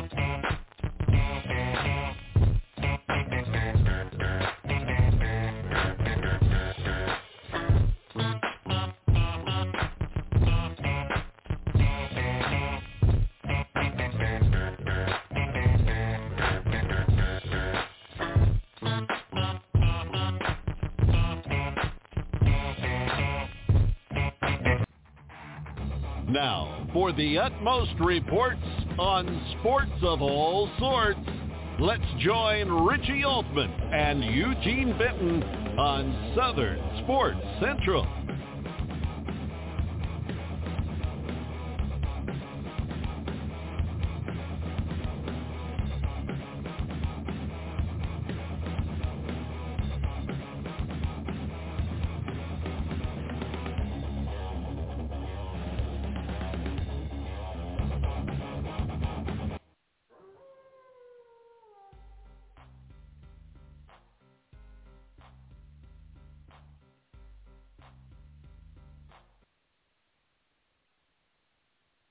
What's up, Shae? I know we got you on the line. How you doing this afternoon? This is Eugene. Hi. I'm super excited. so is this your first time on the radio? It's not your first time on the news. Uh, Kevin Bilodeau from Channel 5 and I were talking about you earlier live uh, with your uh, field goal kick last year. So it's not your first time on the news. Is this your first time on the radio? yes, sir. well, don't be nervous. Uh, we'll be cool. You know, you have the conversation. You'll talk to me just like we're talking. Uh, you and I sitting on those old bleachers about to fall apart on a practice field with rocks and everything else that needs to be picked up, and maybe uh, you know some timekeeper issues going on. But we're just cool hanging out. Uh, talk to us a little bit. First of all, let's introduce yourself. Give us your name, uh, the school you attend, and the sports you play, as well as um, you know, the other things you're involved in. I know you're a trainer, um, and, and most recently, you had to turn a certain, we'll call it a crown over. So uh, I'll give you a second. Just go ahead and introduce yourself to the listeners. Um, my name is Shae Baldwin. I'm a junior at Oceanside Collegiate Academy. Um, I play soccer and track. Um, right now, I am an officer in National Honor Society, and I just um, passed on my crown, as you call it, um, to uh, another junior in my class, Adam, um, for Student of the Year, which was super exciting. Um, I'm an ambassador for my school, um, so I've been giving a lot of tours to new people, um, which is super exciting. My best friend's coming um, to Oceanside next year, and I'm glad to share like my experiences with her. Um, I'm also a um, I'm part of student council, and I hope to help kind of plan our prom this year. Okay, well, I tell you what, you guys, we had one of your teammates on on Monday night uh, with Val, and you guys, or she had mentioned there was a big game on Tuesday night. Tuesday night was the region championship, and for folks who you know who are just tuned in and missed the segment with um, Kevin Bilodeau, Region Eight Three A with Oceanside, with Hanahan, with Academic Magnet, and with of course Bishop England who has been known as a national power in girls soccer. Um, talk to us a little bit about Tuesday night. What was the outcome, and uh, you know, uh, did we see some trophies lifted after that game? Yes, sir. So we beat Battery Creek 11 to zero, um, and it was just so much fun. Our coach brought um, the trophy with him and was so excited to give it to us. In fact, we got Wando's trophy, so we had like Region 8 5A on there. So we had to get a new plaque, but it was so exciting. All of our seniors were excited because this is the first time that we're to truly like have a chance for state championships even after like my freshman year. So it was just super excited, lots of um tears and stuff like that and then the ride home we were just chatting the entire time. It was so much fun. yeah, I can imagine because that's a good ride home. I don't know if you know this about me. I don't know if we've ever shared that, but I actually grew up not too far from there. I actually grew up uh, about five minutes to ten minutes from that Whale Branch campus, um, which is the team we played in football last year, as you recall. The uh, stadium or, or the field was underwater. It was raining the whole game, and it was about 40 degrees. Do you recall that last year in the playoffs? Yes, sir. Uh, in 2019, exactly. That's kind of where I grew up, so I'm familiar with that long ride, Shae. Um, but so for your you know, you have one more year. You're a junior. You're a junior, correct? So you have one more year. Yes, sir. So coming into this, you know, you didn't play last year as a sophomore. You guys didn't have that playoff experience um, because it was taken away, and that was a pretty loaded team. So you know, going into this year, plus with the move up to 3A, uh, what was kind of the mindset for for you guys? You know, as you know, knowing that the region was going to get it went from okay, you know, in, in girls soccer to uber competitive because of you know the teams that you moved into the region with. Because I'm sure you see these girls in club teams, you know, at, at Academic Magnet, at Hanahan, and at Bishop England. So what was kind of that tradition or, or that transition where it went from you know we felt like we could beat pretty much anybody, you know, in that 2A division we were last year to Region 8-3 where it's like, oh my gosh, what did we get into ourselves into? So I came in and I was super excited because we got a lot of really good incoming freshmen. Um, so it's just like another chance. As you said, like I play with these girls all the time. My club team is full of academic magnet and Bishop England players. So we went in and we were like, oh, it's on. Like we were talking about it through club season, and we're super excited. But we went in knowing that my freshman year when we played Academic Magnet, we beat them the first time and then lost in like the last minute the second time. And then last year we beat, we almost beat BE, but we lost it in the last like 30 seconds. Um, that like we were competitive to begin with, and that this was just our chance to prove it and to potentially go in and become state champions, which we're on course to do. So we were excited. I think that it really put us in a position to push and fight for it because I know we've done a lot more fitness than we've ever done before this season. Yeah, and of course, you know, you guys, the difference between last year or the beginning of last year and this year, you know, I get it. You're on the second strength coach, but that was kind of a big thing that was added in, especially for the girls soccer team. You know, for anybody who's followed along, you can see you guys always kind of in that weight room, pushing weight, you know, and it looks pretty grueling, you know, similar to what the football boys go through um, with the girls soccer. I know Coach Meyer loves it to put you guys out there. He puts you in the weight room. Uh, and talk to us a little bit about the weight training, you know, for the ladies because, you know, it's not like kind of, you know, girls doing the little blue and green kind of one pound dumbbells. You guys are pushing serious weight, doing the squats, the box jumps, uh, you know, and things like that. So uh, talk to us a little bit about some of that weight training and what you guys did to kind of prepare yourself for such a grueling conference and grueling season. Yes. So we went through. We started right weight training right when school started.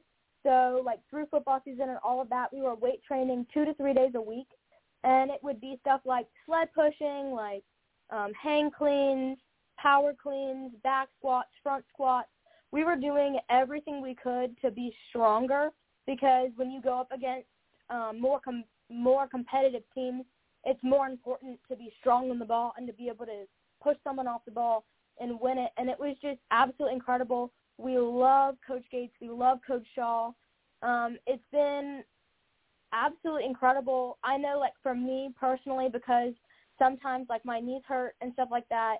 It's been great for knee stability, and it's been an opportunity to push me to the next level because I want to play in college. Well, that's a great segue, Shae, because you know some of that time's coming up. Uh, you don't have a whole lot of high school left. It's kind of winding down. Um, is there? Do you have something in mind? Is there a school that you really, really want that you kind of are interested in? Is it still open? And if it's open, like what are you looking for in, in that next level? You know, college. Are you looking for something big, something small? You know, certain type of coaching staff. You know, is the door wide open? You know, where are we at with that whole uh, next level kind of decision making process? Yes. So I have right now I have four offers. Um but I'm trying to like keep going. I want to wait till like my senior year so that I have um fully developed before I get to that point. Um I'm really looking for a smaller school that has nursing that will allow me to develop as a person and as a player cuz I only want to play in college. I don't want to go any further. I might play club as an adult, but I want to like use up all four years of my eligibility. Um, but I'm looking mainly like D2, um, D3. I have a couple like small D1s that I'm looking at, but I really want to family and that I want to be able to go and have fun and have that college experience as well as play soccer and of course become a nurse because that is like my future and that's what I want to do um, when I grow up. when you grow up, I think you're one of the most mature young people I've ever met in my life. Um, so, what is it about nursing? Uh, do you have like a field of nursing that you want to go into, or is it that still open as well? And kind of what what kind of drew you into that as as a career? Yes. So through COVID, um, I've become like I really wanted to like contribute to society and like I had to take care of one of my neighbors at one point because she was experiencing extreme stomach pains and stuff like that. So I kind of got a glimpse of that and I realized that that's what I wanted to do. I'm really looking at emergency room and like critical care so that I'm in the thick of it because I love that. I love being like pushed under pressure and competing to be the best. Um, I was thinking at one point of going into the military and being an Army or Air Force nurse, one path that I've been looking at and kind of contemplating. Um, nursing is just something that like I've always loved because obviously like I'm very passionate, I'm loud, like I love people. Um, but I didn't want to have like I didn't want to have to like worry for the rest of my life. I want to be able to do things on my own and not have to rely on someone else.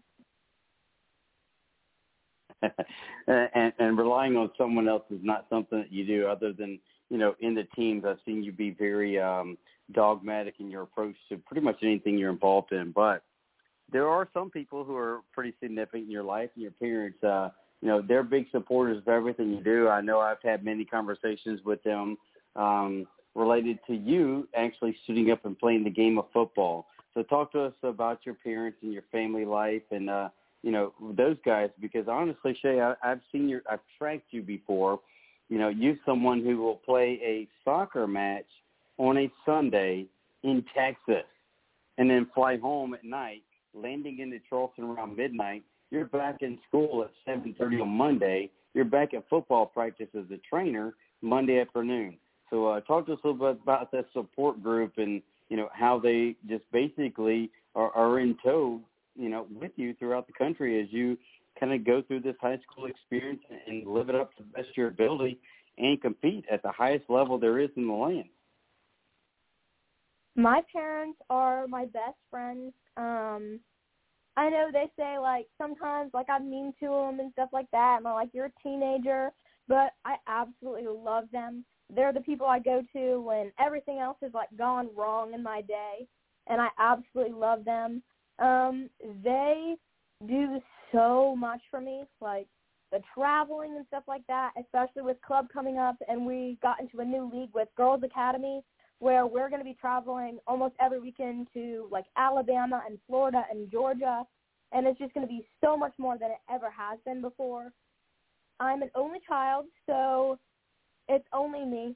Like they've had to kind of instill that like it's a team, like you have to be able to share and kind of go through that, but you need to be able to be independent. Um and so we're constantly doing things. I know this weekend we're doing we're going to track and we're we have like track practice and then we're going prom dress shopping because I don't have a dress and I don't like wearing dresses, but um they're literally always doing things for me. Um and I absolutely love them. Um they're definitely going to be part of my life forever and that I know when I go into college and I have a bad day, I'll definitely be on the phone FaceTiming them. So it's absolutely incredible. So speaking of that, you're going to have this home base in Mount Pleasant with them. What is you know your college outlook? Are you looking to stay somewhere closer? Um, because you're used to someone who's traveling, hit the road, those airplane rides, uh, and that hectic schedule. Are you looking to stay kind of close to them, or are you guys, you know, willing to venture out and I'll come see you play? Um, I'm mainly looking at schools in South Carolina and North Carolina. Um, but I'm willing to go like anywhere on the East Coast. Um, I know that like they'll come and watch some of my games, but if I'm closer, they'll be at like every single one, along with my grandparents and teammates. Um, so I'm looking at like schools in Virginia as well.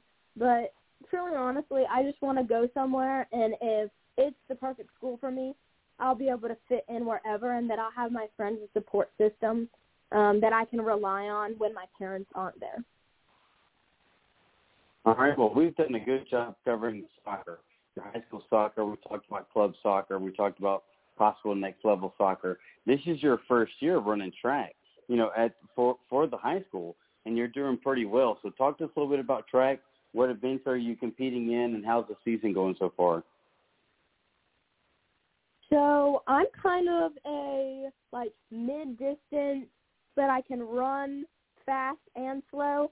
So I'm in that group where she just puts me wherever she needs me. So I've done two mile, one mile, eight hundred, four hundred, and then she's thought about putting me in the 200. So I've gotten all the different trainings. Um, I absolutely love doing the 800. I feel like that's like my best event, but track has really helped me like get into like my fitness level that I'm going to need for college and for club. And I know that like especially for high school, we just ran the Man U, which is 22 100 yard sprints, and I maxed out totally and like beat everybody else. And it's just kind of come to show that track has helped me like increase my game and stuff like that. And that we've even brought in like football players, other soccer players, like different sports so that they get in on that training too because it has made a difference in all of our fitness levels and we know it can for them too. But I absolutely love Coach Doman um, and Coach Wilkerson who are the head um, women's and men's track coaches and they've given me the opportunity to really push myself, even though I know like sometimes I can't go to all the track meets and all the events. But it's just been absolutely amazing. All right, so let, now we covered track, we covered soccer. Seems like there's another sport you played at the high school level. Can't can't put my finger on it. Uh, was it another sport you played actually on the field? Football. yes, you did. Uh, so, for those tuning in who I, I guess were living under a rock last fall when um, Shae put a how far was that field goal? Do you remember? Certainly, you got that stat was in, ingrained in your mind. 27? All right, so 27 yards? 27 yarder that you ripped the back of the net. It didn't just go across the the goalpost, did it? It actually went pretty hard, uh, and you struck it very well. It ripped the back of the net. Um, you know, was it more about you doing it, or was it more about I'm a girl that just did it? Um, for me, it was both. Um, I know that it kind of proved to all like my friends that like you can do anything you put your mind to. That coming in, like there were freshman girls that were like, I don't know, like that would be so cool, but I think I would be nervous. And it showed them that like you can do it. Like if you want to play football, go for it. Um, but I had so much fun. I know even like today when I was tutoring some of the football boys, they were like, "Oh, there's my kicker," and I was like, mm, "Hi guys." Um, but it's it's so much fun. They're like my brothers now. Um, but even like this summer when I go out to football practice, um, I know before practice I'll probably be kicking some field goals with them, um, just because it's fun. Oh yeah. So yeah, you got the JV guys coming in.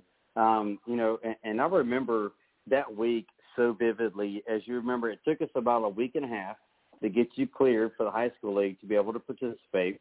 We got you fitted up. I got you in the helmet. We got you in the pads. Get everything squared away.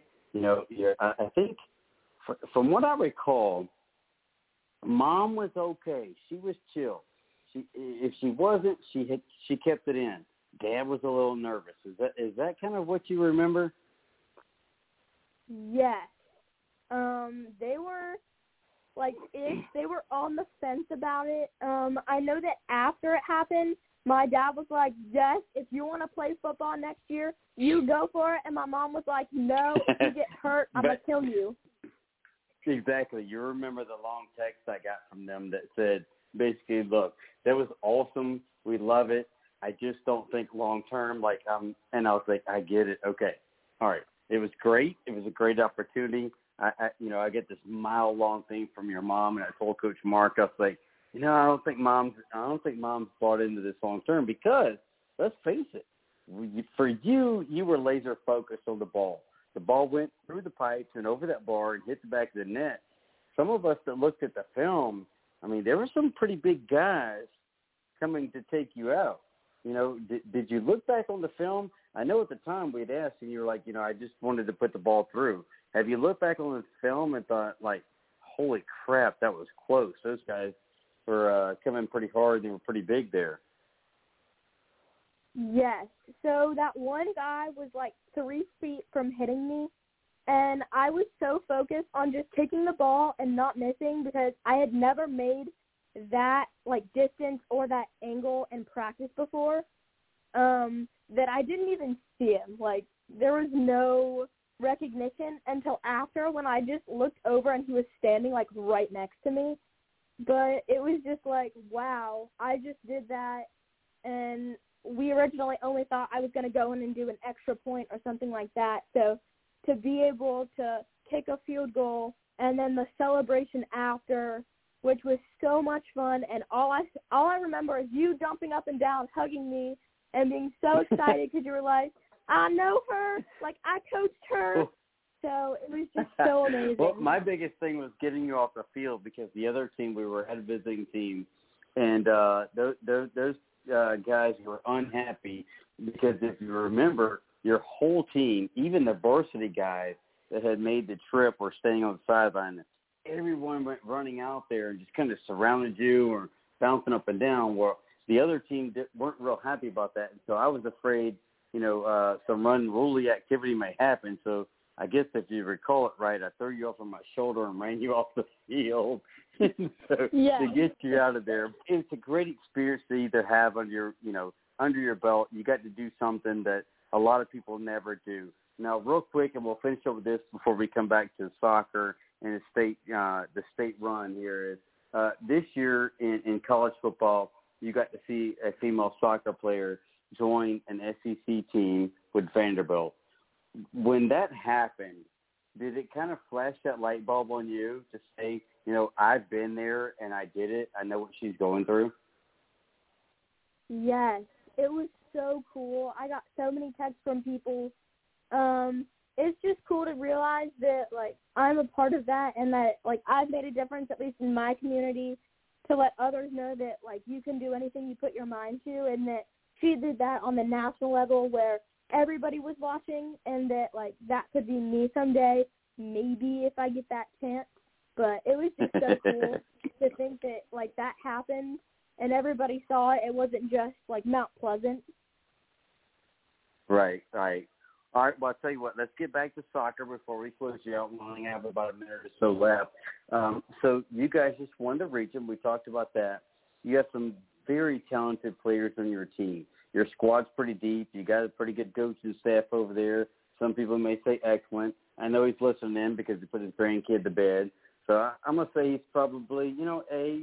Uh, we're, leaning towards A plus. You know, the, you guys are pretty good. You're you know, your success speaks for it. We're headed to the playoffs now.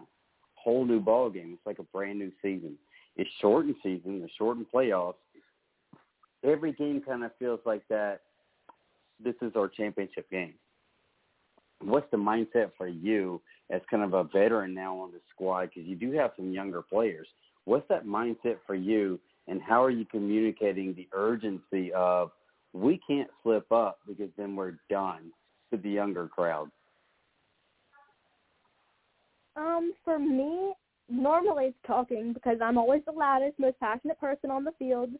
Um, it's just being excited and letting them know that if this year's not our year, it's not our year, but that if we put everything out on the field, it will be our year, and that like w- split second mistakes and 30 seconds left in the game, they we give up a goal that that can't happen. That we have to be switched on at all times. Um especially championship game uh my freshman year.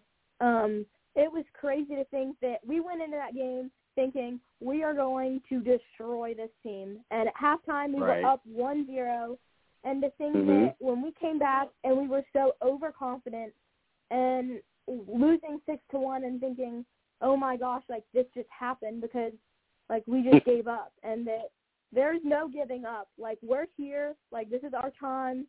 We have to put everything on the field and if you can walk off the field, great, but you better be very tired when you walk off that field. If I have to drag you off, then you did your job. Yeah, I totally get that, Shae. And, you know, I would just want to say best of luck to all you guys. You know you're my favorite shark. You have been for a couple of years. When, um, you know, I was talking to Coach Meyer and he was, uh, I said, you know, I need a couple spring athletes. I need a couple soccer, um, soccer athletes. And he threw your name out there. I was like, oh my gosh, this is like talking to one of my own children out there. You know, I love you to death. I'm super proud of you. Um, I can't wait because I finally get to see some soccer games because I haven't had the chance to see you guys play between the show and training and everything else and being on the road for camps. But um, real quickly, you know, uh, and I'm gonna let you go. So this summer, I know you have club. Uh, you know, football guys get out and do these camps where they go and kind of work out and do the interviews. Is it similar to soccer? You guys get to go see some colleges during the summer, and if so, um, you know, do you have a couple lined up? Yes. So we have ID camps um, that are normally like one or two days. I know for high school we're doing a Virginia Tech ID camp, which is actually residential, so it's like four days as a team at Virginia Tech. Um, I know that I'm most likely going to an ID camp um, for Lander University, for Anderson University, um, Longwood University, and probably Queens University of Charlotte um, this summer. Um, but I know like I'm open. I know I'm working this summer. Um, I'm volunteering with the football team this summer. Um, track. I hope to do like cross country to kind of stay in shape and stuff like that. But I mean, we do a lot over the summer. Um, the summer is the time when all the colleges are like, we have ID camps open, especially with the NCAA deadline closing May 31st. I got you. Well, I tell you what, it's eight o'clock, and I'm about a minute over, but I've enjoyed having the time with you. I know you got to get some stuff ready for tomorrow. You guys have practices and everything coming up, getting ready for the playoffs as well as track, and of course the super academics. I know you're a superstar uh, in the classroom. I just want to thank you so much. Thank thank your mom and dad for allowing you to give us this 30 minutes tonight, and uh, we'll definitely keep track with you. And I'll talk to you real soon. Thank you for having me, Coach Eugene. All right, sweetie. Uh, you have a good night, folks. We are going to wrap it up here at, with uh, Shae. We are actually headed to a break. It's 8.02. We got Reed Garris. He's a big-time baller, big in size, big in fastball. Over at Wando Baseball, he is committed to Clemson University, and we will bring him in just after the quick break. The hostess with the mostest, the man of the hour, uh, Richie Altman, former Gamecock pitcher. Uh, he will be interviewing. He is back on the show. Again, you know, everybody knows he's been on the weather. He's had to tighten some things down. And 9 to 5, you got to catch up on those things too. But we finally got the host back in. So what we're going to do is we're going to go to break. We're going to reset. We got the man, we got the big time, we got the fireballer. He is on hold. We'll be bringing Reed Garris in just a second. Stay tuned.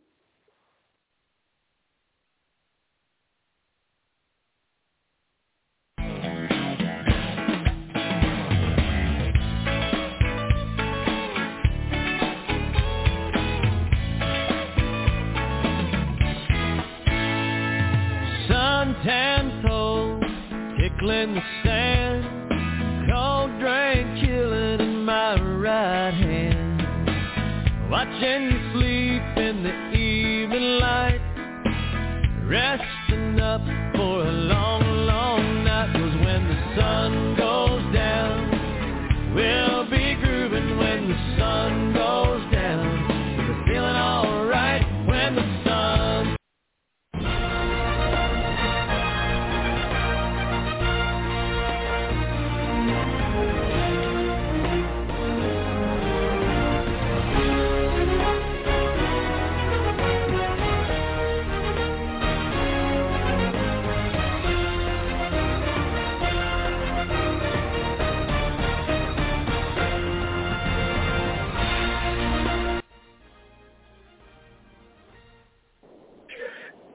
everybody. It's eight o'clock, a little after eight o'clock. I'm Richie Allman. Glad to be back on the show here tonight. You can hear my voice a little bit better tonight, and we're doing it in style because we're going to do a little baseball talk here tonight. So excited to do it as we do it right now. Let's welcome in the big man on campus right now. Wando High School's very own committed with Monte Lee and the Clemson Tigers is Reed Garris, the big fastballer. What's up, Mr. Reed? How's life on the other side of the river, buddy?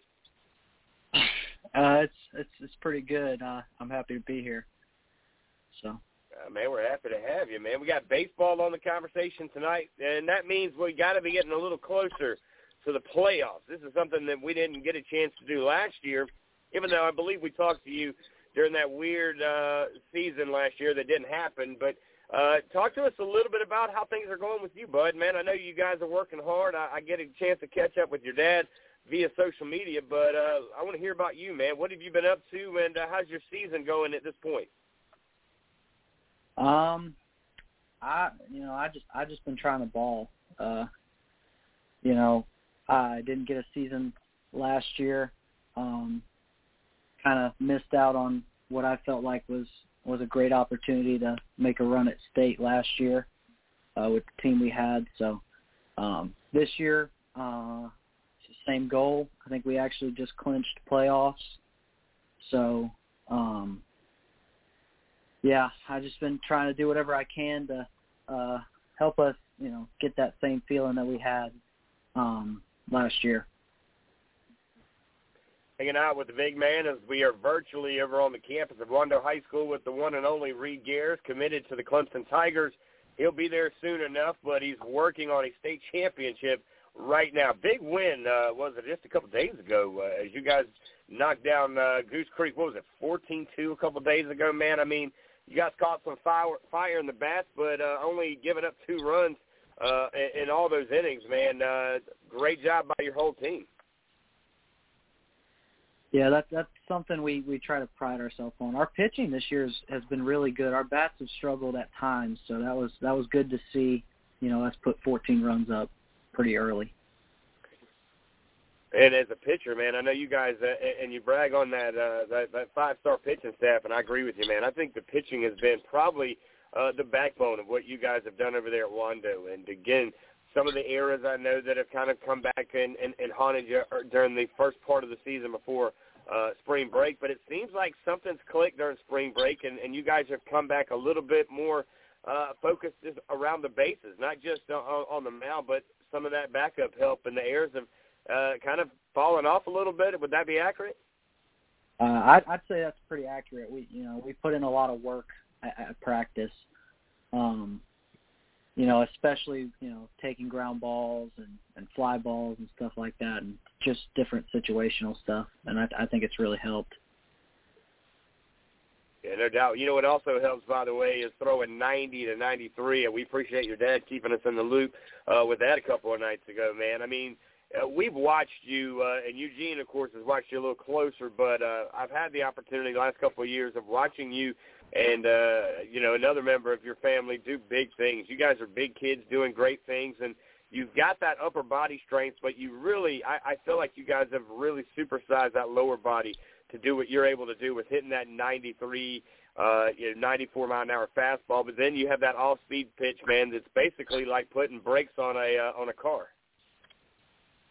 yes, sir. That was our, that was a big focus of the uh, off season. Last last year, you know, I didn't. I I could just you know I wasn't throwing you know near as. I mean, I was still throwing hard, but you know I was probably like 88 to 90.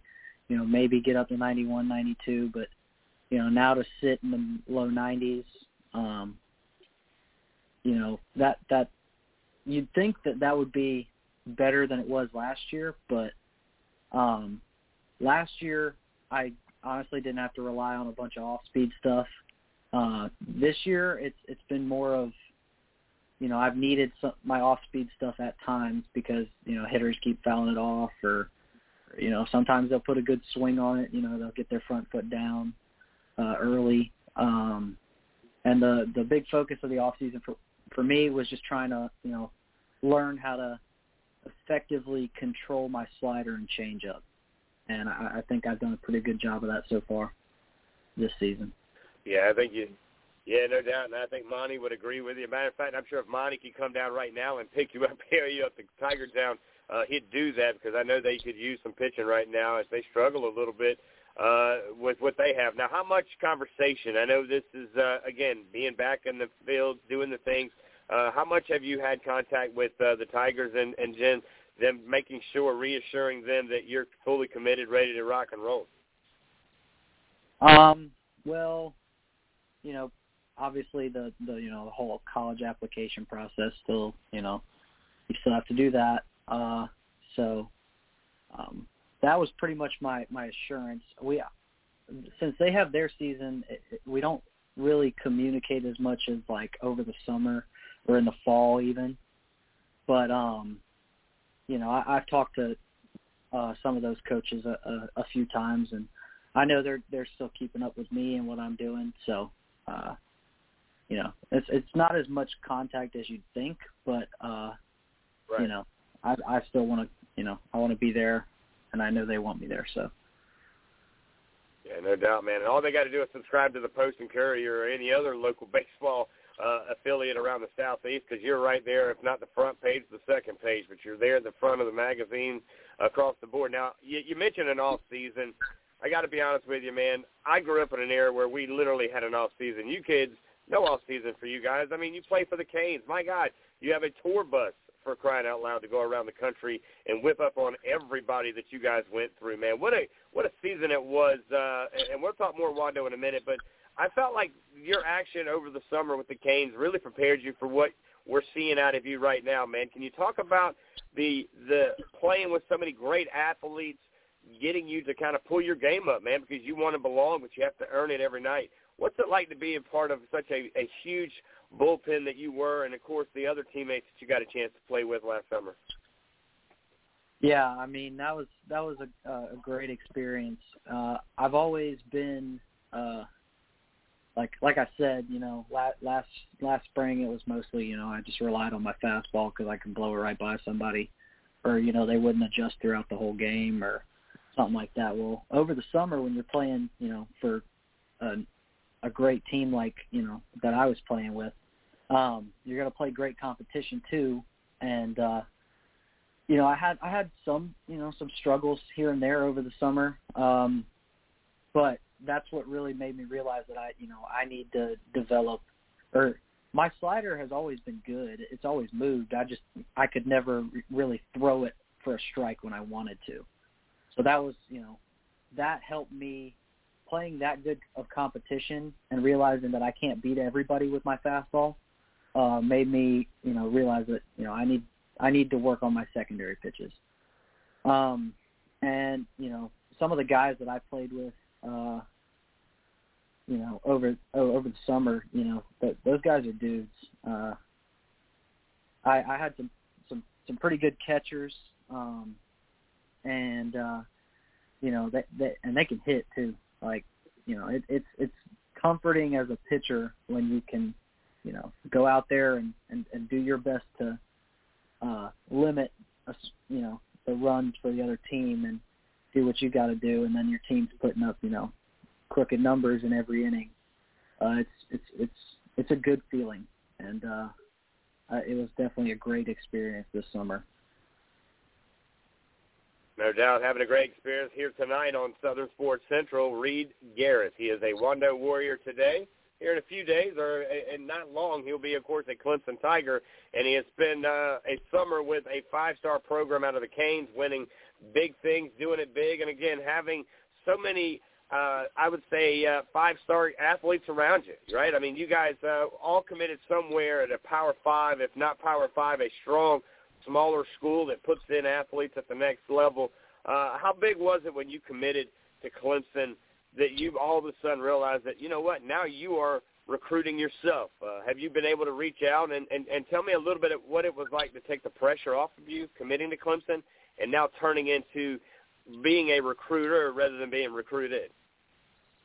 Um, yeah, like you said, it took it took some of the pressure off my shoulders. Um, but you know, I know some people, you know, when when they get you know their their goal um you know they they think they don't they don't have to you know work as hard or or you know stuff like that uh this honestly you know committing to clemson probably actually it, it made me work harder than i probably did way before you know i committed so um it, it was mainly uh just like a you know it like flipped the switch and made me you know like, hey, I need to, like, you know, sometimes I, uh, I'd be like, oh, you know, my body hurts or something. You know, maybe I shouldn't work out today. Well, now it's like, no, you know, I, I mean, my my schedule for the week, you know, it all, it also made me start planning things out a lot better. You know, like I have a plan for pretty much everything now. I mean, I have papers all over my wall that's like, do this on a certain day. Um, so like for example, you know, I, I throw on Mondays in high school. So then I'll you know, I'll work out on Tuesday. Um then we have a game Wednesday. Uh and then I'll work out on Thursday. Um Friday I'm usually behind the plate. Um and then uh, you know, Saturday is a workout day. Uh Sunday is just a strict recovery day. Uh, you know, hot tub, cold tub, uh just anything that I need to get my body ready to pitch on Monday. So it's it's kind of just put me in more of a routine mode, if that makes sense. Um, and I try to keep a good routine. Hanging out with a man already committed to the Clemson Tigers. Of course, he will be there soon enough. But right now, Reed Garris, trying to win a state championship at Wando. Now I'm looking at your schedule here, and I hope it's accurate, buddy, because of the weird season that this is. But hey, we got the season, so we're happy with that. But uh, 12 and six overall, nine and three, as you mentioned, second right now uh, in of course uh, Region Seven, where you guys, of course, uh, are getting ready to play a region foe out of again, I believe. Uh, I believe it is Goose Creek that you guys will uh, finish up the series here on Friday night, and then left on the schedule, if this is accurate, West Ashley and Summerville. Is that right? Yes, sir. That's correct. Now, again, I know the eyes on Summerville, even though you guys are in Region 7, they're in Region 8, but you've seen what they do. You know the catcher over there that you'll be actually uh, going to the rival school as uh, as that young man. Uh, that's got to be pretty fun too, right? Uh, if I'm not mistaken, were you guys on the same Canes team doing big things? Uh, how, kind of talk to us a little bit about uh, your relationship with some of the big ballers around our state, or around the Low Country, actually. Um, so uh, Cole and I are, are I, I'd say we're we're pretty good buddies. Um, you know, he he goes, you know, obviously to Summerville and and, and Wando, and that's always been, you know, a huge rivalry. And um, uh, he's good. I mean, he's he. I I don't really want to ever throw him a fastball if I do face him because uh, I know he can turn it around and probably hit it, you know, 500 feet. So um, I have uh, nothing but praise to say about him. And then also uh, another guy who I'm, I'm I'm pretty good friends with is uh, Josh Davis from Stratford. Uh, he's he's going to Clemson as well. Um, we actually just played them last week, and you know he he's he's got some of the best off speed stuff I think I've ever seen. Uh, he threw me a change up when I was hitting against him, and I don't know how I hit it, but I just kind of blooped it over the shortstop's head and kind of you know smiled at him. But um, the that will go back to the the Wando Summerville rivalry. Uh, that honestly is probably going to be the hardest we'll play all year because we know we we didn't get that series last year, um, and you know that's something we were really looking forward to. And, and Summerville's got a great team over there, um, so you know we we want to you know win that series and and you know for the Wando versus Summerville rivalry, uh, you know take two of three at least, if not sweep. So that way we can say you know hey we won the rivalry. But um, right. playing in that rivalry freshman and sophomore year, you don't you don't realize how much it uh, how much it means to to the program as much as you know when you don't have that rivalry like last season. So. Right. And, and the community that you're in. I mean, that's the thing too. I, you know, baseball. It's interesting because in football, yeah, it, there, there's a conversation there, but baseball, it seems like Wando's always had some some ballers. I grew up in Myrtle Beach, and Socastee always played Wando. I don't know how we ended up playing a, a little series with Wando, but every year for from my eighth grade to my senior year, we always had Wando on the schedule at the old field, by the way. Uh, where you guys, uh, you know, probably look back now going, man, it wasn't anywhere what it is now. But uh, it, it's always been a, a big baller program over there at Wando, and for of course Summerville, right? Another great program here in the Low Country. But for me, I look at it in the other aspect is, man, what a great way to end the season, a regular season, right? And then start the playoffs. I mean, and you're already talking like a college athlete because you're talking about what? Winning the series, right? And if you look at it, that's what every college coach will tell you. We would like to win all three, but if we take two out of three, it's a win-win situation. Yeah, I agree a hundred percent right there. You know, it's it's nice to get a sweep, but you know, when when you take if you take two or three, you know, you still win the series. Um and, you know, sometimes, you know, it's baseball. Anything can happen on any given day. So, you know, one day you could I I'll use this as a perfect example. This was probably our turning around point in the season. We came out the first game against West Ashley, our first regular season game, I think we we run run ruled them thirteen to three, if I'm not mistaken. Mm-hmm. Oh, I gotta look at that. Yeah, yeah, yeah. Thirteen to yeah, three. Yeah, thirteen three. Yep. And then came out the next game and had nine errors. Um, lost twelve nothing, and you know uh, that pretty much shifted all the momentum of the series. Um, you know, their way, and we ended up, you know, losing the series uh, in a seven to four game three loss. So uh, that's when you know we kind of realized, you know, we're to have to adjust and and do things differently, and you know, work harder um, at practice and stuff, and and just you know just do things to win. Just do the little things right to win. So. And you're doing those uh, as we're, of course, hanging out right now with a big man on campus. As we're over at Wando High School, the bus pulled up over there. And the number, it's the largest high school in the state of South Carolina, and this is one of the largest athletes in the state as well. As Reed Garris hangs out with us here tonight. It is baseball eight o'clock hour here. Glad to have him with us, man. And a seven-game winning streak. I mean, you know, again, I went back and looked at it, and again, talking to other beat writers around, David Shelton and I talk a good bit, and, and I asked that question. They've got some ballers over there, you, of course, and your brother, and uh, you know, there's so many guys that have come out of this program in the past, and and there will always be that conversation. And he said, Richie, I got to be honest with you. I think they beat themselves, and I think that's what happened in your opening series, where you guys, like you said, you, you, you skunked them in the first game, and then you lost the second game, and you carried the heavy hearts to the third game. Right, is where you dropped it. But again, I look at the the Berkeley game, and I said, okay, well, something's not clicking. But then over the spring break, somebody said something. Something happened because, like I said, since spring break, you guys are on a seven-game winning streak, looking for eight tomorrow night. Yes, sir. That is correct. Um, so let me ask you, when you come down to to the college part of it, though, you're, you're getting everything in motion. You're, you're working on that off speed. And I'm going to tell you something. In college, man, everybody can hit a fastball. You blow it by him, you might get lucky once or twice. But if you can find a spot, and your dad will tell you this guy, his name is Greg Maddux. He was one of the best in the business at flying a kite that looked like a baseball and hitting corners and making a living. Right? That's what I did in my days in Columbia. Is I might have thrown in the 90s, but I lived in about 64 mile an hour zone because the ball moved a lot. How much does your ball move because you have so much speed? When you take it off, how much does it move for you? Well, so that's that's another thing uh, too. Is you know my slider is is I throw it, you know, same arm speed, same you know arm. You know, I try to tunnel it with my fastball.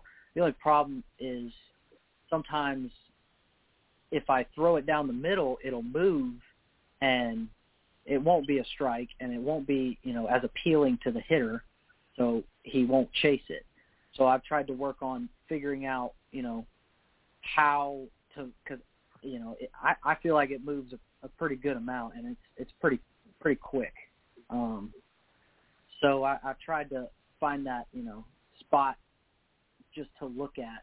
You know, maybe it's the batter's front hip or or you know, his helmet or something. Uh to try and make it be a strike.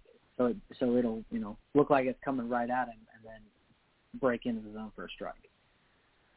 Uh, I love it, and, and the changeup, the uh, the changeup's always been there. I just never I never really throw it. Um, I can throw it for strikes. Sometimes the only problem is I just have to learn to if I'm gonna miss with the changeup, I have to miss down, not up. Hmm.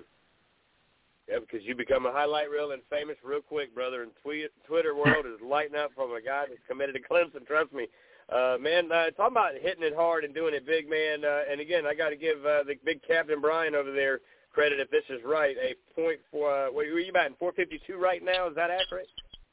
Uh, I was 0 for 2 last night, but I mean I did hit the ball pretty hard last night, just just right at some people. I also got hit by a pitch and walked, so I think it's I think it. Hang on, I think I might have it right here. Uh, it is 424 right now. Nice, 424, man, and you're swinging it about 90 to 95. You're you're moving it around. You're of course uh, pitching, you're catching, you're doing a little bit of everything, man. Now, when you go to Clemson, do they have a? Have you decided yet, or is Coach Lee going to let you kind of go back and forth? Usually that doesn't happen in college. Usually you got to kind of pick a spot, and that's your home. Have you decided yet, or uh, pitching, catching? What you going to do when you get to that next step? Uh, I'm gonna pitch.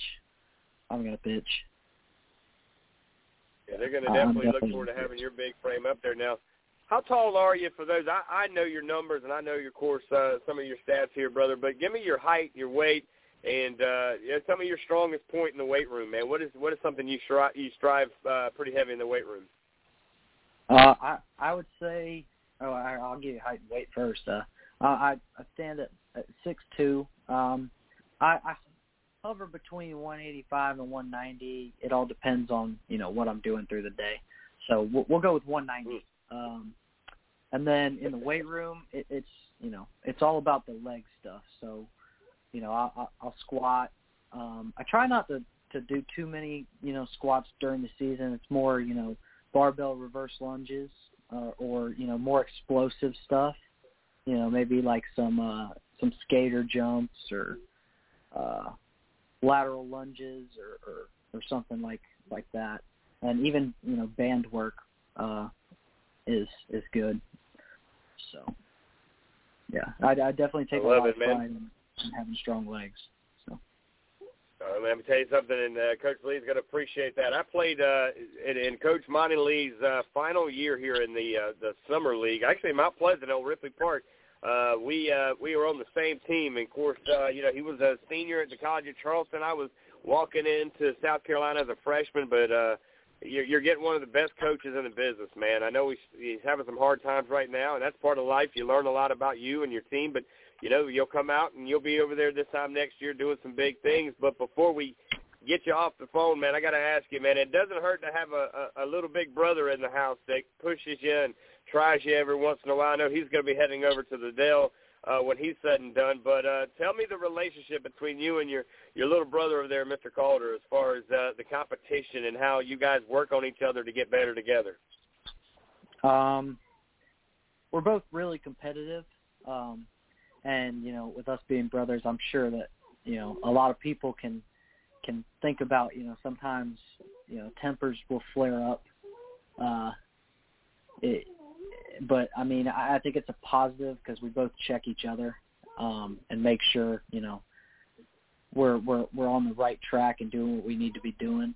Um, and also, you know, I'll push him, you know, to work, you know, harder on a certain thing, or or he'll push me to work harder on a certain thing, and uh, you know, we we try to give each other advice, and you know, I, I, I it's it's a special thing to have a brother who you can um you know do a lot of things with and you know uh i i, I would trust you know any anything that he did um uh and just you know getting to compete with him is something not a lot of people get to do um and especially with him catching and me pitching or you know when he when he does pitch if i'm catching him you know we both you know check each other and uh it's it's, it's pretty cool it's a cool feeling Well, I think it's pretty cool indeed, buddy. I'm glad we had a chance to get you in here tonight, and we're going to do this again as the season uh, continues. You guys go out and win a state championship. We'll have you on a bunch more times, of course. But uh, for all of us here at Southern Sports Central, man, I'm I'm a big fan of you and your brother, of course, your dad and your whole family. Uh, you guys do a great job, uh, you know, just representing the state of South Carolina, balling out day in and day out. And I can't wait to watch what you do up there in Tiger Town. Now, when you get there academically, have you already figured out what you're going to major in and, and, and what that next chapter of education looks like? I have. I, I have. So uh I want to do something in wildlife and fisheries biology. Um because you know, my my dad's obviously a fishing charter captain, so I've taken a uh an interest in in, you know, fisheries and and stuff like that. So, Right. Well, interest in the family business, man. Nothing wrong with that. Dad seems like he's having a good time, man. He's he's killing it on social media, man. Uh, I'm still waiting on that trip, by the way. I know he's listening, and uh, you know I can't be held accountable for Eugene's shenanigans, but uh, nevertheless, maybe we take Eugene out and and uh, you know have a good time, do what we got to do, and maybe all of us go out. That would be a lot of fun as, as well. Now, let me ask you this final thing, and we're going to start doing this with a lot of you young athletes. Give me give me something about you, man, that nobody else knows. Something neat and, and, and different has nothing to do with sports, man. Give me something. oh, let's think. I gotta think. Put me on the spot. Uh, I got, hey man, this is under pressure, man. Look, bases loaded. You're coming out of the bullpen. It's the bottom of the ninth, man. And if you walk this batter, brother, it's it, it's lights out, man. You got this one chance to to knock down the Gamecocks. What you gonna throw me? I would probably say that there's a lot of people who who I don't I, actually I don't think. Uh, yeah, not He's a not lefty, a lot of Reed. people know He's that a I lefty. oh boy. Well, we'll, we'll, we'll I'm try to throw a change up, but uh, we'll go. Um, man, ah, what's something that a lot of people don't know? About Don't worry. I'm pretty don't open worry. book. You can throw it by him. He's not very good at the batting. Here's the thing. Oh, Ricky, God. Richie's, Richie's claim The to fame bantering. is he, he still totes the lowest ERA in South Carolina history. So there you go. You get something to shoot for. Let's see. I'm looking around my my room trying to see if there's anything that. Oh, uh, let's Is there like a something what you got? a lot of people don't know is uh, I actually collect a lot of arm sleeves. So There you know, go. that's I I'm just looking around. That's your thing. I count, I count at least twelve arm sleeves just you know hanging up or or, or laying on my desk. So Wait, are, are these? Hey man, look man, I gotta like- I gotta throw something at you every once in a while. A little off speed pitch, man. I'm not gonna serve you up a bunch of fastballs, man. Not for you to turn them on and and and do your thing. But I listen. We're gonna do it again. You tell your brother, don't go nowhere. We'll bring him in here maybe next week or so. Uh, go out there, start collecting some state championship rings, man. I hear it's a pretty popular thing. Uh, you know, this is it, man. This is your senior year, man. There's not a day that I don't rem- I, I don't think about the last time I walked on a baseball field in high school. And while I played in college, it was a lot of fun. It was a lot of memories. But it's a business, man. You're going to work. When you leave Wando High School, brother, you're going to work. Uh, they're giving you what they gave you, but you're going to earn it every day. When you're at Wando, man, it's it's a different. The grass smells different, man. In high school sports is just a whole different world. And you've heard that. You've already probably said that. But 20 years from now, you, you'll look back and you'll remember this conversation that you and I are having, and many others that you've had, and you'll remember the men that are on your team right now. Man, I tell you what's a bond that will never go away. I talk to all my Gamecock buddies, but I'm real close to my high school buddies, man. yes, sir. Well, enjoy the night. Tell your dad I said hello. Tell your brother and the mother and everybody over there at the house hello, man. And uh, we're going to come watch you. We're going to come watch you. That's why we moved to uh, Thursday night. So we'll find a Wednesday where we can slide through and uh, sit back and look at the gun and make sure you're popping 95, 96 for us, man. We appreciate you, man. Oh boy, that's some high expectations. Hey man, look, But man, you I- want to play ball at Clemson, South Carolina, brother? That's Power Five, ACC, Monte Lee, buddy. If you can't do it, Yes, nobody sir. can. I got you. yes, sir.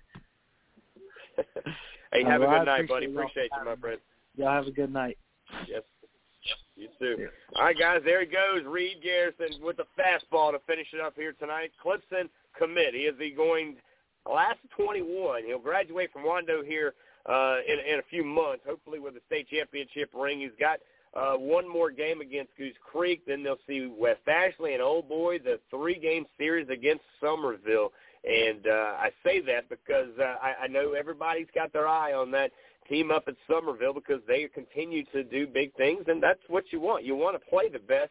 And I got to tell you, Wando's seven-game winning streak has shown me something about this team, and that is a lot of different character that they have within their lineup, and they're able to do it, Eugene, in, in a lot of style points uh, when it comes down to it. So I know we got to hit a break because we will now go after this. And Eugene, I'm going to let you control the music board, my friend, because uh, it is still uh, heavy with the ladies here tonight. As Eugene had the young lady from Oceanside, and now after this, we're going to check in with. Uh, this is fun because uh, this young lady, I met her actually uh, a few weeks ago, and her father, of course, and uh, Miss Priscilla is going to be coming in here. Mrs. Uh, Muloff will uh, talk to us about rugby. She is a Wando Warrior rugby athlete, but she does attend Porter Gaud. She's a freshman, and I got to say, she's uh, she's quick. She's a pistol man, and she's got a few solid stories about high school rugby. I know nothing, by the way, about this sport, but you and I will learn it all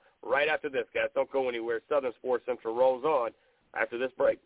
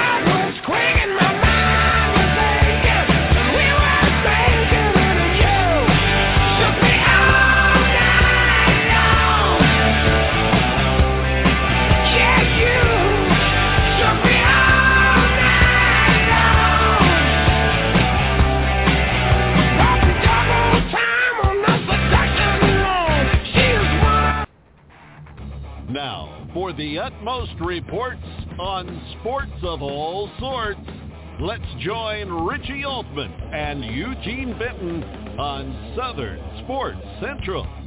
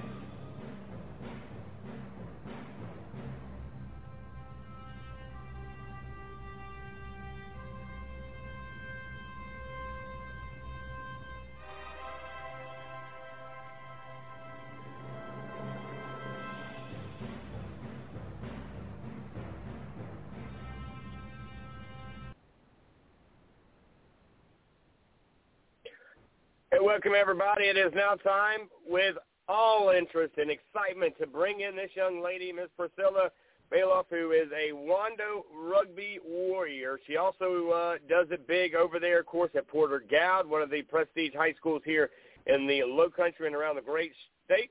Miss Priscilla, what's happening on this beautiful Thursday night? Well, we got to bring you in. Here we go. Let's see if you got it. Can you hear us? I said hi. Thank you for having me.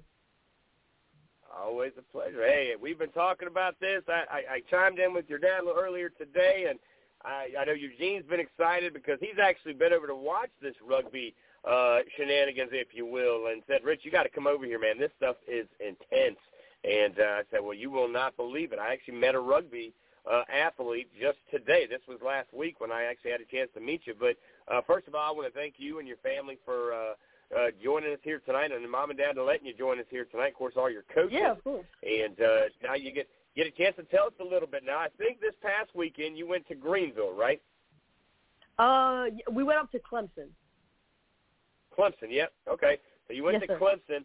Uh, how was that, and, and how did you how did you girls and uh, the rest of the team turn out? We won our first game. Actually, it was really good, and we're exhibiting a lot of good skills. Our second game we lost, but it was against the same team that we lost really bad to the previous week. So we did perform much better in the second game, even though we lost. I got you. Now, Priscilla, do me a favor. Pronounce your last name. I want to make sure I get it right. It's very important Yeah, to me, I and I know it's very important to mom and dad. It's Maalouf. Maalouf. All right, so there you Yes, go. sir. So I'm going to write it down easy. So Miss Maalouf is here with us tonight. Miss Priscilla, of course, uh, doing big things on a field, uh, doing it with rugby. Uh, so, so talk to me a little about how did you get into rugby? I know the story, but our listeners don't. Uh, you know, rugby not a big sport around here, but until lately, it Yeah. seems like it's kind of picked up some momentum.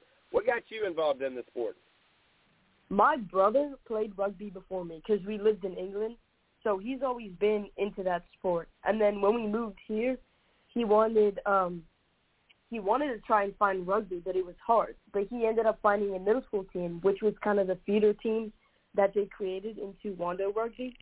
And I went to the this huge tournament that happens in March every year. It's called Ruggerfest. It happens in Matthews, North Carolina. And I saw girl players there, and I didn't know that there were girls that could play rugby. So I thought that was kind of interesting. Uh, I kind of postponed my liking or I don't know desire to play that sport because I didn't think it was ever something that I could do until like the next two years. And I started getting into the year after, and before I know it, I was at my first practice with my brother, the first middle school practice, and I ended up really liking it. So I guess I can thank my brother for showing me that as much as I don't want to say it. I thank my brother. Nay, and I'm gonna tell you something now. Her brother, her little big brother, six one, six foot, give or take, some eighth grader. By the way, hopefully we'll be talking some football with that cat. I tried, coaches, to get him on the football think, field. So if it works, thumbs up. able to convert him.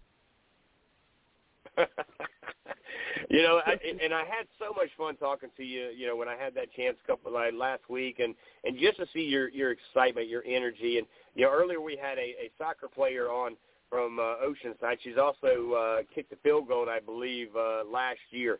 And, and when you come down to it, you know, there's nothing that you ladies can't do. Matter of fact, uh, guys, you're gonna you're probably taking my man card here, but a lot of times you girls do it better than we do in a lot of things, right? And, and here rugby, one of those many things. Uh, you know, I, I think you're a trendsetter. I think this is an opportunity, and I told you this the other day. This gives you a chance to to help educate us, but yet promote young athletes and these young females. Like my daughter, who's a sixth grader in middle school, looking for something to do different. This sport offers that, and it's a great team sport because it takes everybody to get the job done, right? It is. It is. It's really the rugby community. If it's not the best sport community, it's one of the best communities. Period. That's that's one thing I admire so much about this sport is is the people and the community that it makes. It the bond is unlike any other sport, and it's I love it so much that you really become like lifelong friends. You have so much fun, and regardless of it being this heavy contact sport, you still people still have a lot of respect for each other, and it's just it's so it's so cool how you can have that. I definitely agree. It's cool to have you on here tonight as we're hanging out with uh, a rugby star here in the great state of South Carolina, here on the Low Country side.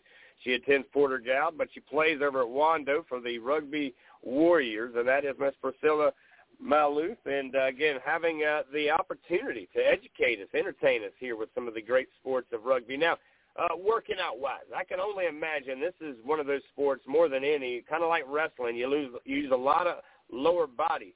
But is there a little Yeah. balance there between the lower body, the upper body? It's everything. It's upper body, lower body, core. I thought I thought originally it was just like a little bit a little bit of arm strength and if you want to be a back a lot of leg strength. But it's you'll come to find out that it's everything. You can't just neglect one aspect or you will not you will not do that well. Now, when you look at the things that you've learned here in this season, Priscilla, as, as you got, girls are traveling around, because again, there's not many teams. I know James Island uh, seems to be a team that you guys probably see more than than any others, or maybe a lot more than you want. But when it comes down to it, the traveling part, do, do you enjoy that? Do you feel like that gives you girls a, a chance to to communicate, to bond uh, more than so teams that don't get a chance to travel and have to stay close to home here in Charleston? Um, no, because we don't travel together. But when we do go and like, for example, uh, when we stay for the night and we're all hanging out with each other in the hotel rooms and like, and just creating creating team bonding and stuff like that. I think that in that sense, get, get closer, and Right. it's just. But we don't we don't really travel together on buses. We all have to go individually. And about the James Island thing, they only have a boys team, so we don't actually play James Island. That's you guys don't even get to see James. So who who locally, other than Wando, I mean, do you girls get a? Is there any other teams here in the Low Country, or do you girls have to find yourself in in Charlotte, which I know that's been a conversation we had the other day, or like you girls were just in Clemson. I mean, uh, i- are there any local teams here in the area? Uh, I believe the closest team is actually in Greenville, South Greenville. I don't think there are Hmm. any closer than that. I love it. I think this is something that that really offers uh, something that that is so unique, so different. And, and when I was having this conversation uh, with your father about you know this whole sport, he was very passionate about it, very uh, you know detailed. And, and I thought to myself, this is definitely something. I'm going to get you back on, and if you want to get any of your teammates on, I'd love that opportunity, or maybe even Yes, your coach can call in and, and, and promote the program because I think that this is something that you know, while we see lacrosse has now become a big thing, and it's big upstate or up in the, uh, up in the, of course, uh, uh, up in the northern area of the country, it's now finding its way down here. And I think rugby's right there with you. I think rugby is going to offer uh, a lot of opportunity as well. Now, when you look at all that you've learned, what, what's the biggest lesson you've learned overall at playing rugby? There's a lot. I think the all-encompassing one is probably that just to never just to never give up because it gets really hard physically and mentally and I think I think just concept of endurance, not just again, not just physically, but mental endurance too in life. Just to never give up and that's that's pretty much that's actually the takeaway we got at practice today too, after the, one of the worst conditionings I think I've ever had. And hey, look, I'm gonna tell you what. That's uh, that's when the uh, the real ballers ball out. Whether you're on a rugby field, Yeah. football field, basketball court, or all. I mean, I mean that's how it works here Priscilla. Now, have you? Uh, is there any other sport that you're looking to kind of get into? Now you do this during the spring, but hey, have you have you thought about putting on a few pads and popping a few of these guys across the way? I hate football. I think it's kind of stupid, so I would never play football. I I'm- love, I'm you can hear the passion. I love it. Oh, man. And I, and I got to tell you something. I mean, everybody says it's a collision sport, and it is. But rugby is like the ultimate collision sport. You girls, and I can't even say guys because the girls are doing it too, are, are literally charging at one another and, and tackling each other. Uh, no pads, just full, full all out, right? Yeah, it's organic. I love it. So when you guys explain to me this, and this is one thing, and I think I was talking to you about this the other day. There's, is it called a pyramid? Eh, Because that's what it looks like. It looks like a big pyramid where everybody kind of goes all up at one time. Well, what is that? And- And give me some of the signature, uh, I guess, wording, if you will, when it comes down to to what rugby and it and all of that uh, goes along with it. Yes, sir. That's that's called a scrum. It happens when some type of uh, like it can happen when like a knock on happens, any type of fault in the game, and it's usually by all eight forwards. The a team is divided into two sets of players. There are forwards and backs, and the forwards are the people who do who do the scrum. So there's like first line of three, second line, the last person in the eight position, and then there are two flankers on the sides of the second row, kind of. And that happens. Yeah, that happens when there's a knock on. I think. I really hope I'm not getting this wrong, but a knock on is when the ball goes forwards because in rugby you can't pass the ball forwards, or just any other hmm. type of like minor penalty on the field. That's when it happens. It's called a scrum. Gotcha. Look at there. We're learning today. We're getting better here on Southern Sports Yep. Central. Thanks to, of course, uh, Miss Priscilla Malufis. She is hanging out with us now. You you do play for Wando, but you attend Porter-Gaud, one of the prestige uh, high schools around the area in the state of South Carolina. They've got a great reputation academically. Uh, talk to me about that. I believe you're a freshman this year. Is that right? You're this is your freshman your freshman year. Yes, sir. So being the factor that you are freshmen and then you got to travel all the way across the Cooper River, all the way over to Wando, that's not just down the road, by the way. Uh, you know, how much are, are, are those over at Porter Gaud? Is there a conversation or are, are some of your, your fellow students going, asking you questions like amazed like I was the other day when I was talking to you? Yeah, they get when they find out I play rugby. I think the majority of my grade knows by now. They there are some fun questions and I like answering them, but they don't. Nobody else at my school plays, and that's that's like common. I didn't expect it because it's a team in Mount Pleasant, but we are really trying to Right. like the whole team, we're trying to build rugby teams in the low country in general. We're trying to get it known as much as possible. And it's it's a process, but I heard somewhere that rugby was the fastest growing sport in America somewhere. And so that might be I think it's just the, the uh target is to is to go to the youth, like to promote it to the youth more so they can start young and then have already some background knowledge before they hit high school so they can have time to succeed and flourish. But I'm kind of drifting off. I think you asked me what was the main question, sir? No, you're fine. Yeah, we were just basically. I, I was very interested in, in how much conversation because, you know, wh- when I found out, of course, you know, Dad was telling me, uh, and I, of course, uh, had the opportunity to talk to you about it because I thought it was very intriguing. You know, for the factor that a I didn't realize how how uh, it started to really kind of move, and Eugene, of course, is uh, on the other side of the glass here, pushing a few of these buttons and doing some uh, you know things while we're off the uh, on the air over there on Southern Sports Central on Twitter. You know, uh, he went and watched what you girls were doing or some of the guys were doing or what have you a couple of weeks ago, and I thought to myself, this could be a sport that honestly gives opportunities that might, quite frankly, might not be for an athlete. Like earlier, you said you're not a football fan. I get it. I understand it. Even though there's some similarities, that there is a huge difference in this sport, and I understand that. And I think this is just opening another opportunity for an athlete who's looking for something different, right? And this is a hundred percent different. You know, at one point, I'm sure, you know, when baseball was invented and and, and American football, I say that because, uh, of course, in other places, you say football, they think soccer, right? Yeah. And uh, I, I think you're going to see rugby doing the same thing. Now, I know this answer, but I'll ask you on the air. You're very good at this. Uh, I've heard great things about it, not only from you but from others. After I've investigated uh, this whole sport that's going to be taking over the Low Country, are you looking to do this at the next level? Are you looking to probably uh, continue this after you graduate in three years? Yes, sir. Yes.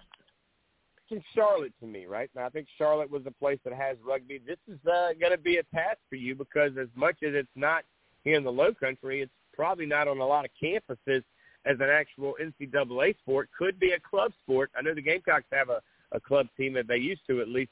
Uh, are, are you looking to go into uh, kind of looking around? I know I think you mentioned two or three schools that you had found that they do have them on their campus. They do. A lot of schools have started to develop rugby teams now, but like you like you said, I think they're almost all club teams. There are a few that have them as a school sport. I I can't tell you exactly which ones, but for the majority of the part, rugby is a club sport. Um, in colleges too. There are. Is there any? Do you want to know about the colleges, or is there anything else? Um, no, that's it. I mean, I knew Charlotte was one, and I knew there was a couple of others. I'm going to get you back on here in a couple of weeks, but I want to challenge you. As we'll uh, we'll wrap it up now, and, and I'd like you to do me a favor, and and between uh, you know, get Dad to send me the information to to your coach. I'd like to get the coach in here, and then maybe you and a couple of your teammates can join us here. We'll give you girls uh, Yes, I thirty one night. Y'all can call in and. We'll have some fun because I'd like to get this thing moving, and I'd like to utilize the platform of Southern Sports Central where we have a lot of ears and eyes, of course, uh, when it comes down to educating those around us here in uh, high school sports. So, uh, behalf of all of us, Yes, to you, I know this is, I think, your first interview. You did a great job. Thank you. I was kind of nervous. I don't want to be quoted on something stupid. no, you're fine. Hey, you talk about what you love, and it becomes second nature. Just like going up there and laying out those other ladies with a shoulder block or whatever it is. I'm not sure the lingo, Exactly. but you're going to educate me because I'm going to keep you close to the show. Yeah, I will. I'll tell you more of my rugby lingo next time. hey, enjoy the night. Thank you so much for hanging out, and I can't believe you did a great job. I knew it. I told you the other night. I said, look, you got this. So uh, we'll get back in touch off the air, and I greatly appreciate you. And good luck the rest of the season. Are you not going to ask me about the fun fact? Oh yes, give me one fun fact. I got you. Got one minute. Give me a fun fact. Good job. Look at you. Both of my grandmas have the same name. Both of your grandmas have the same name. Yes. What's yes. that? What's what's their name? It's Arabic. It's Salwa. Ah, that's pretty. I like it. Yeah. Look at there. She's bringing the heat, Eugene, calling me out ready to roll. She was nervous, and now she's uh she's a natural. We're still enjoying Thank the night. Great job. Real proud Thank of you you. so much Can't wait to catch back up. I We'll do it here uh, real soon. I'll be uh, reaching out, but uh, we'll get you back in and we'll let you be our rugby guru. You'll be calling in, checking in, and uh, dropping some information going forward. How about it? Thank you so much. I would love. I really appreciate this, and I would love to tell my team and coach about it. All right, let's get that Twitter account up and running. I haven't forgotten that either, but we'll talk about that Oh soon. yeah. Thanks again. I'll work on it later. All right. Well, well before All right, have a good Priscilla night. Thank you so much. here, Have a great night. All right, you we're going to set up something. All right, uh, Eugene, before I'm going to bring you in as off. well, buddy, because uh, she did she did a great job, man. This is a true this is a freshman over, of course, at Porter Gaud who plays for Wando Rugby. Man, I know we don't have a lot of time, and you did a great job uh, pulling this thing together and and really running it this week. Is uh, my voice was all but shot this week, and I didn't have the I didn't have the COVID, no doubt about that. I did because I could taste about everything I was I was eating, and you could smell everything. So none of that was checking in for me, man. But man, I just I couldn't breathe, man, because of the pollen and and just so much. I just and, and doing what you did, man. But uh, two of the ladies tonight coming in, one from Oceanside, one from Porter Gaud slash Wando.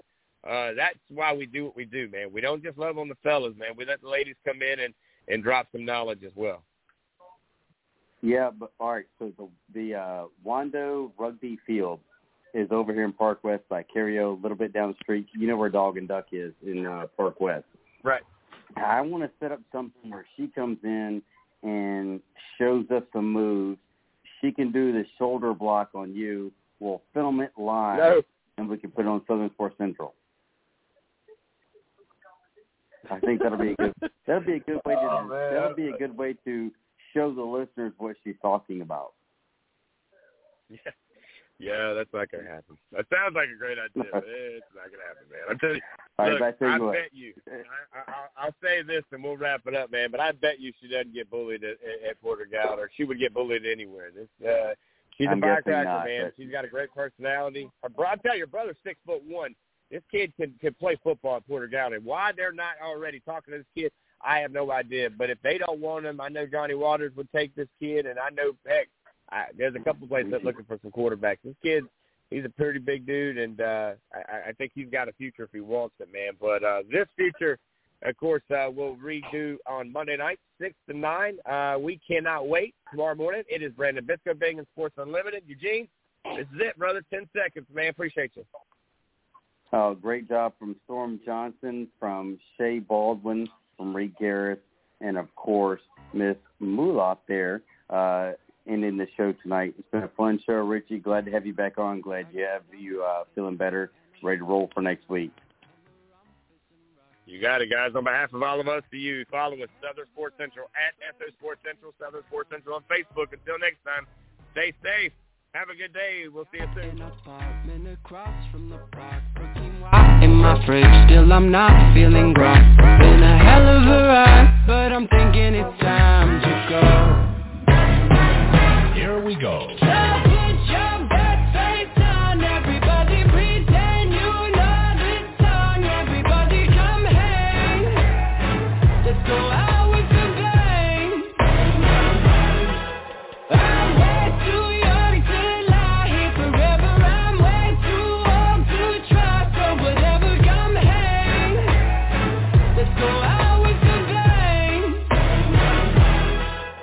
Like I'm gonna puke Cause my taxes are due. Do my password begin with a one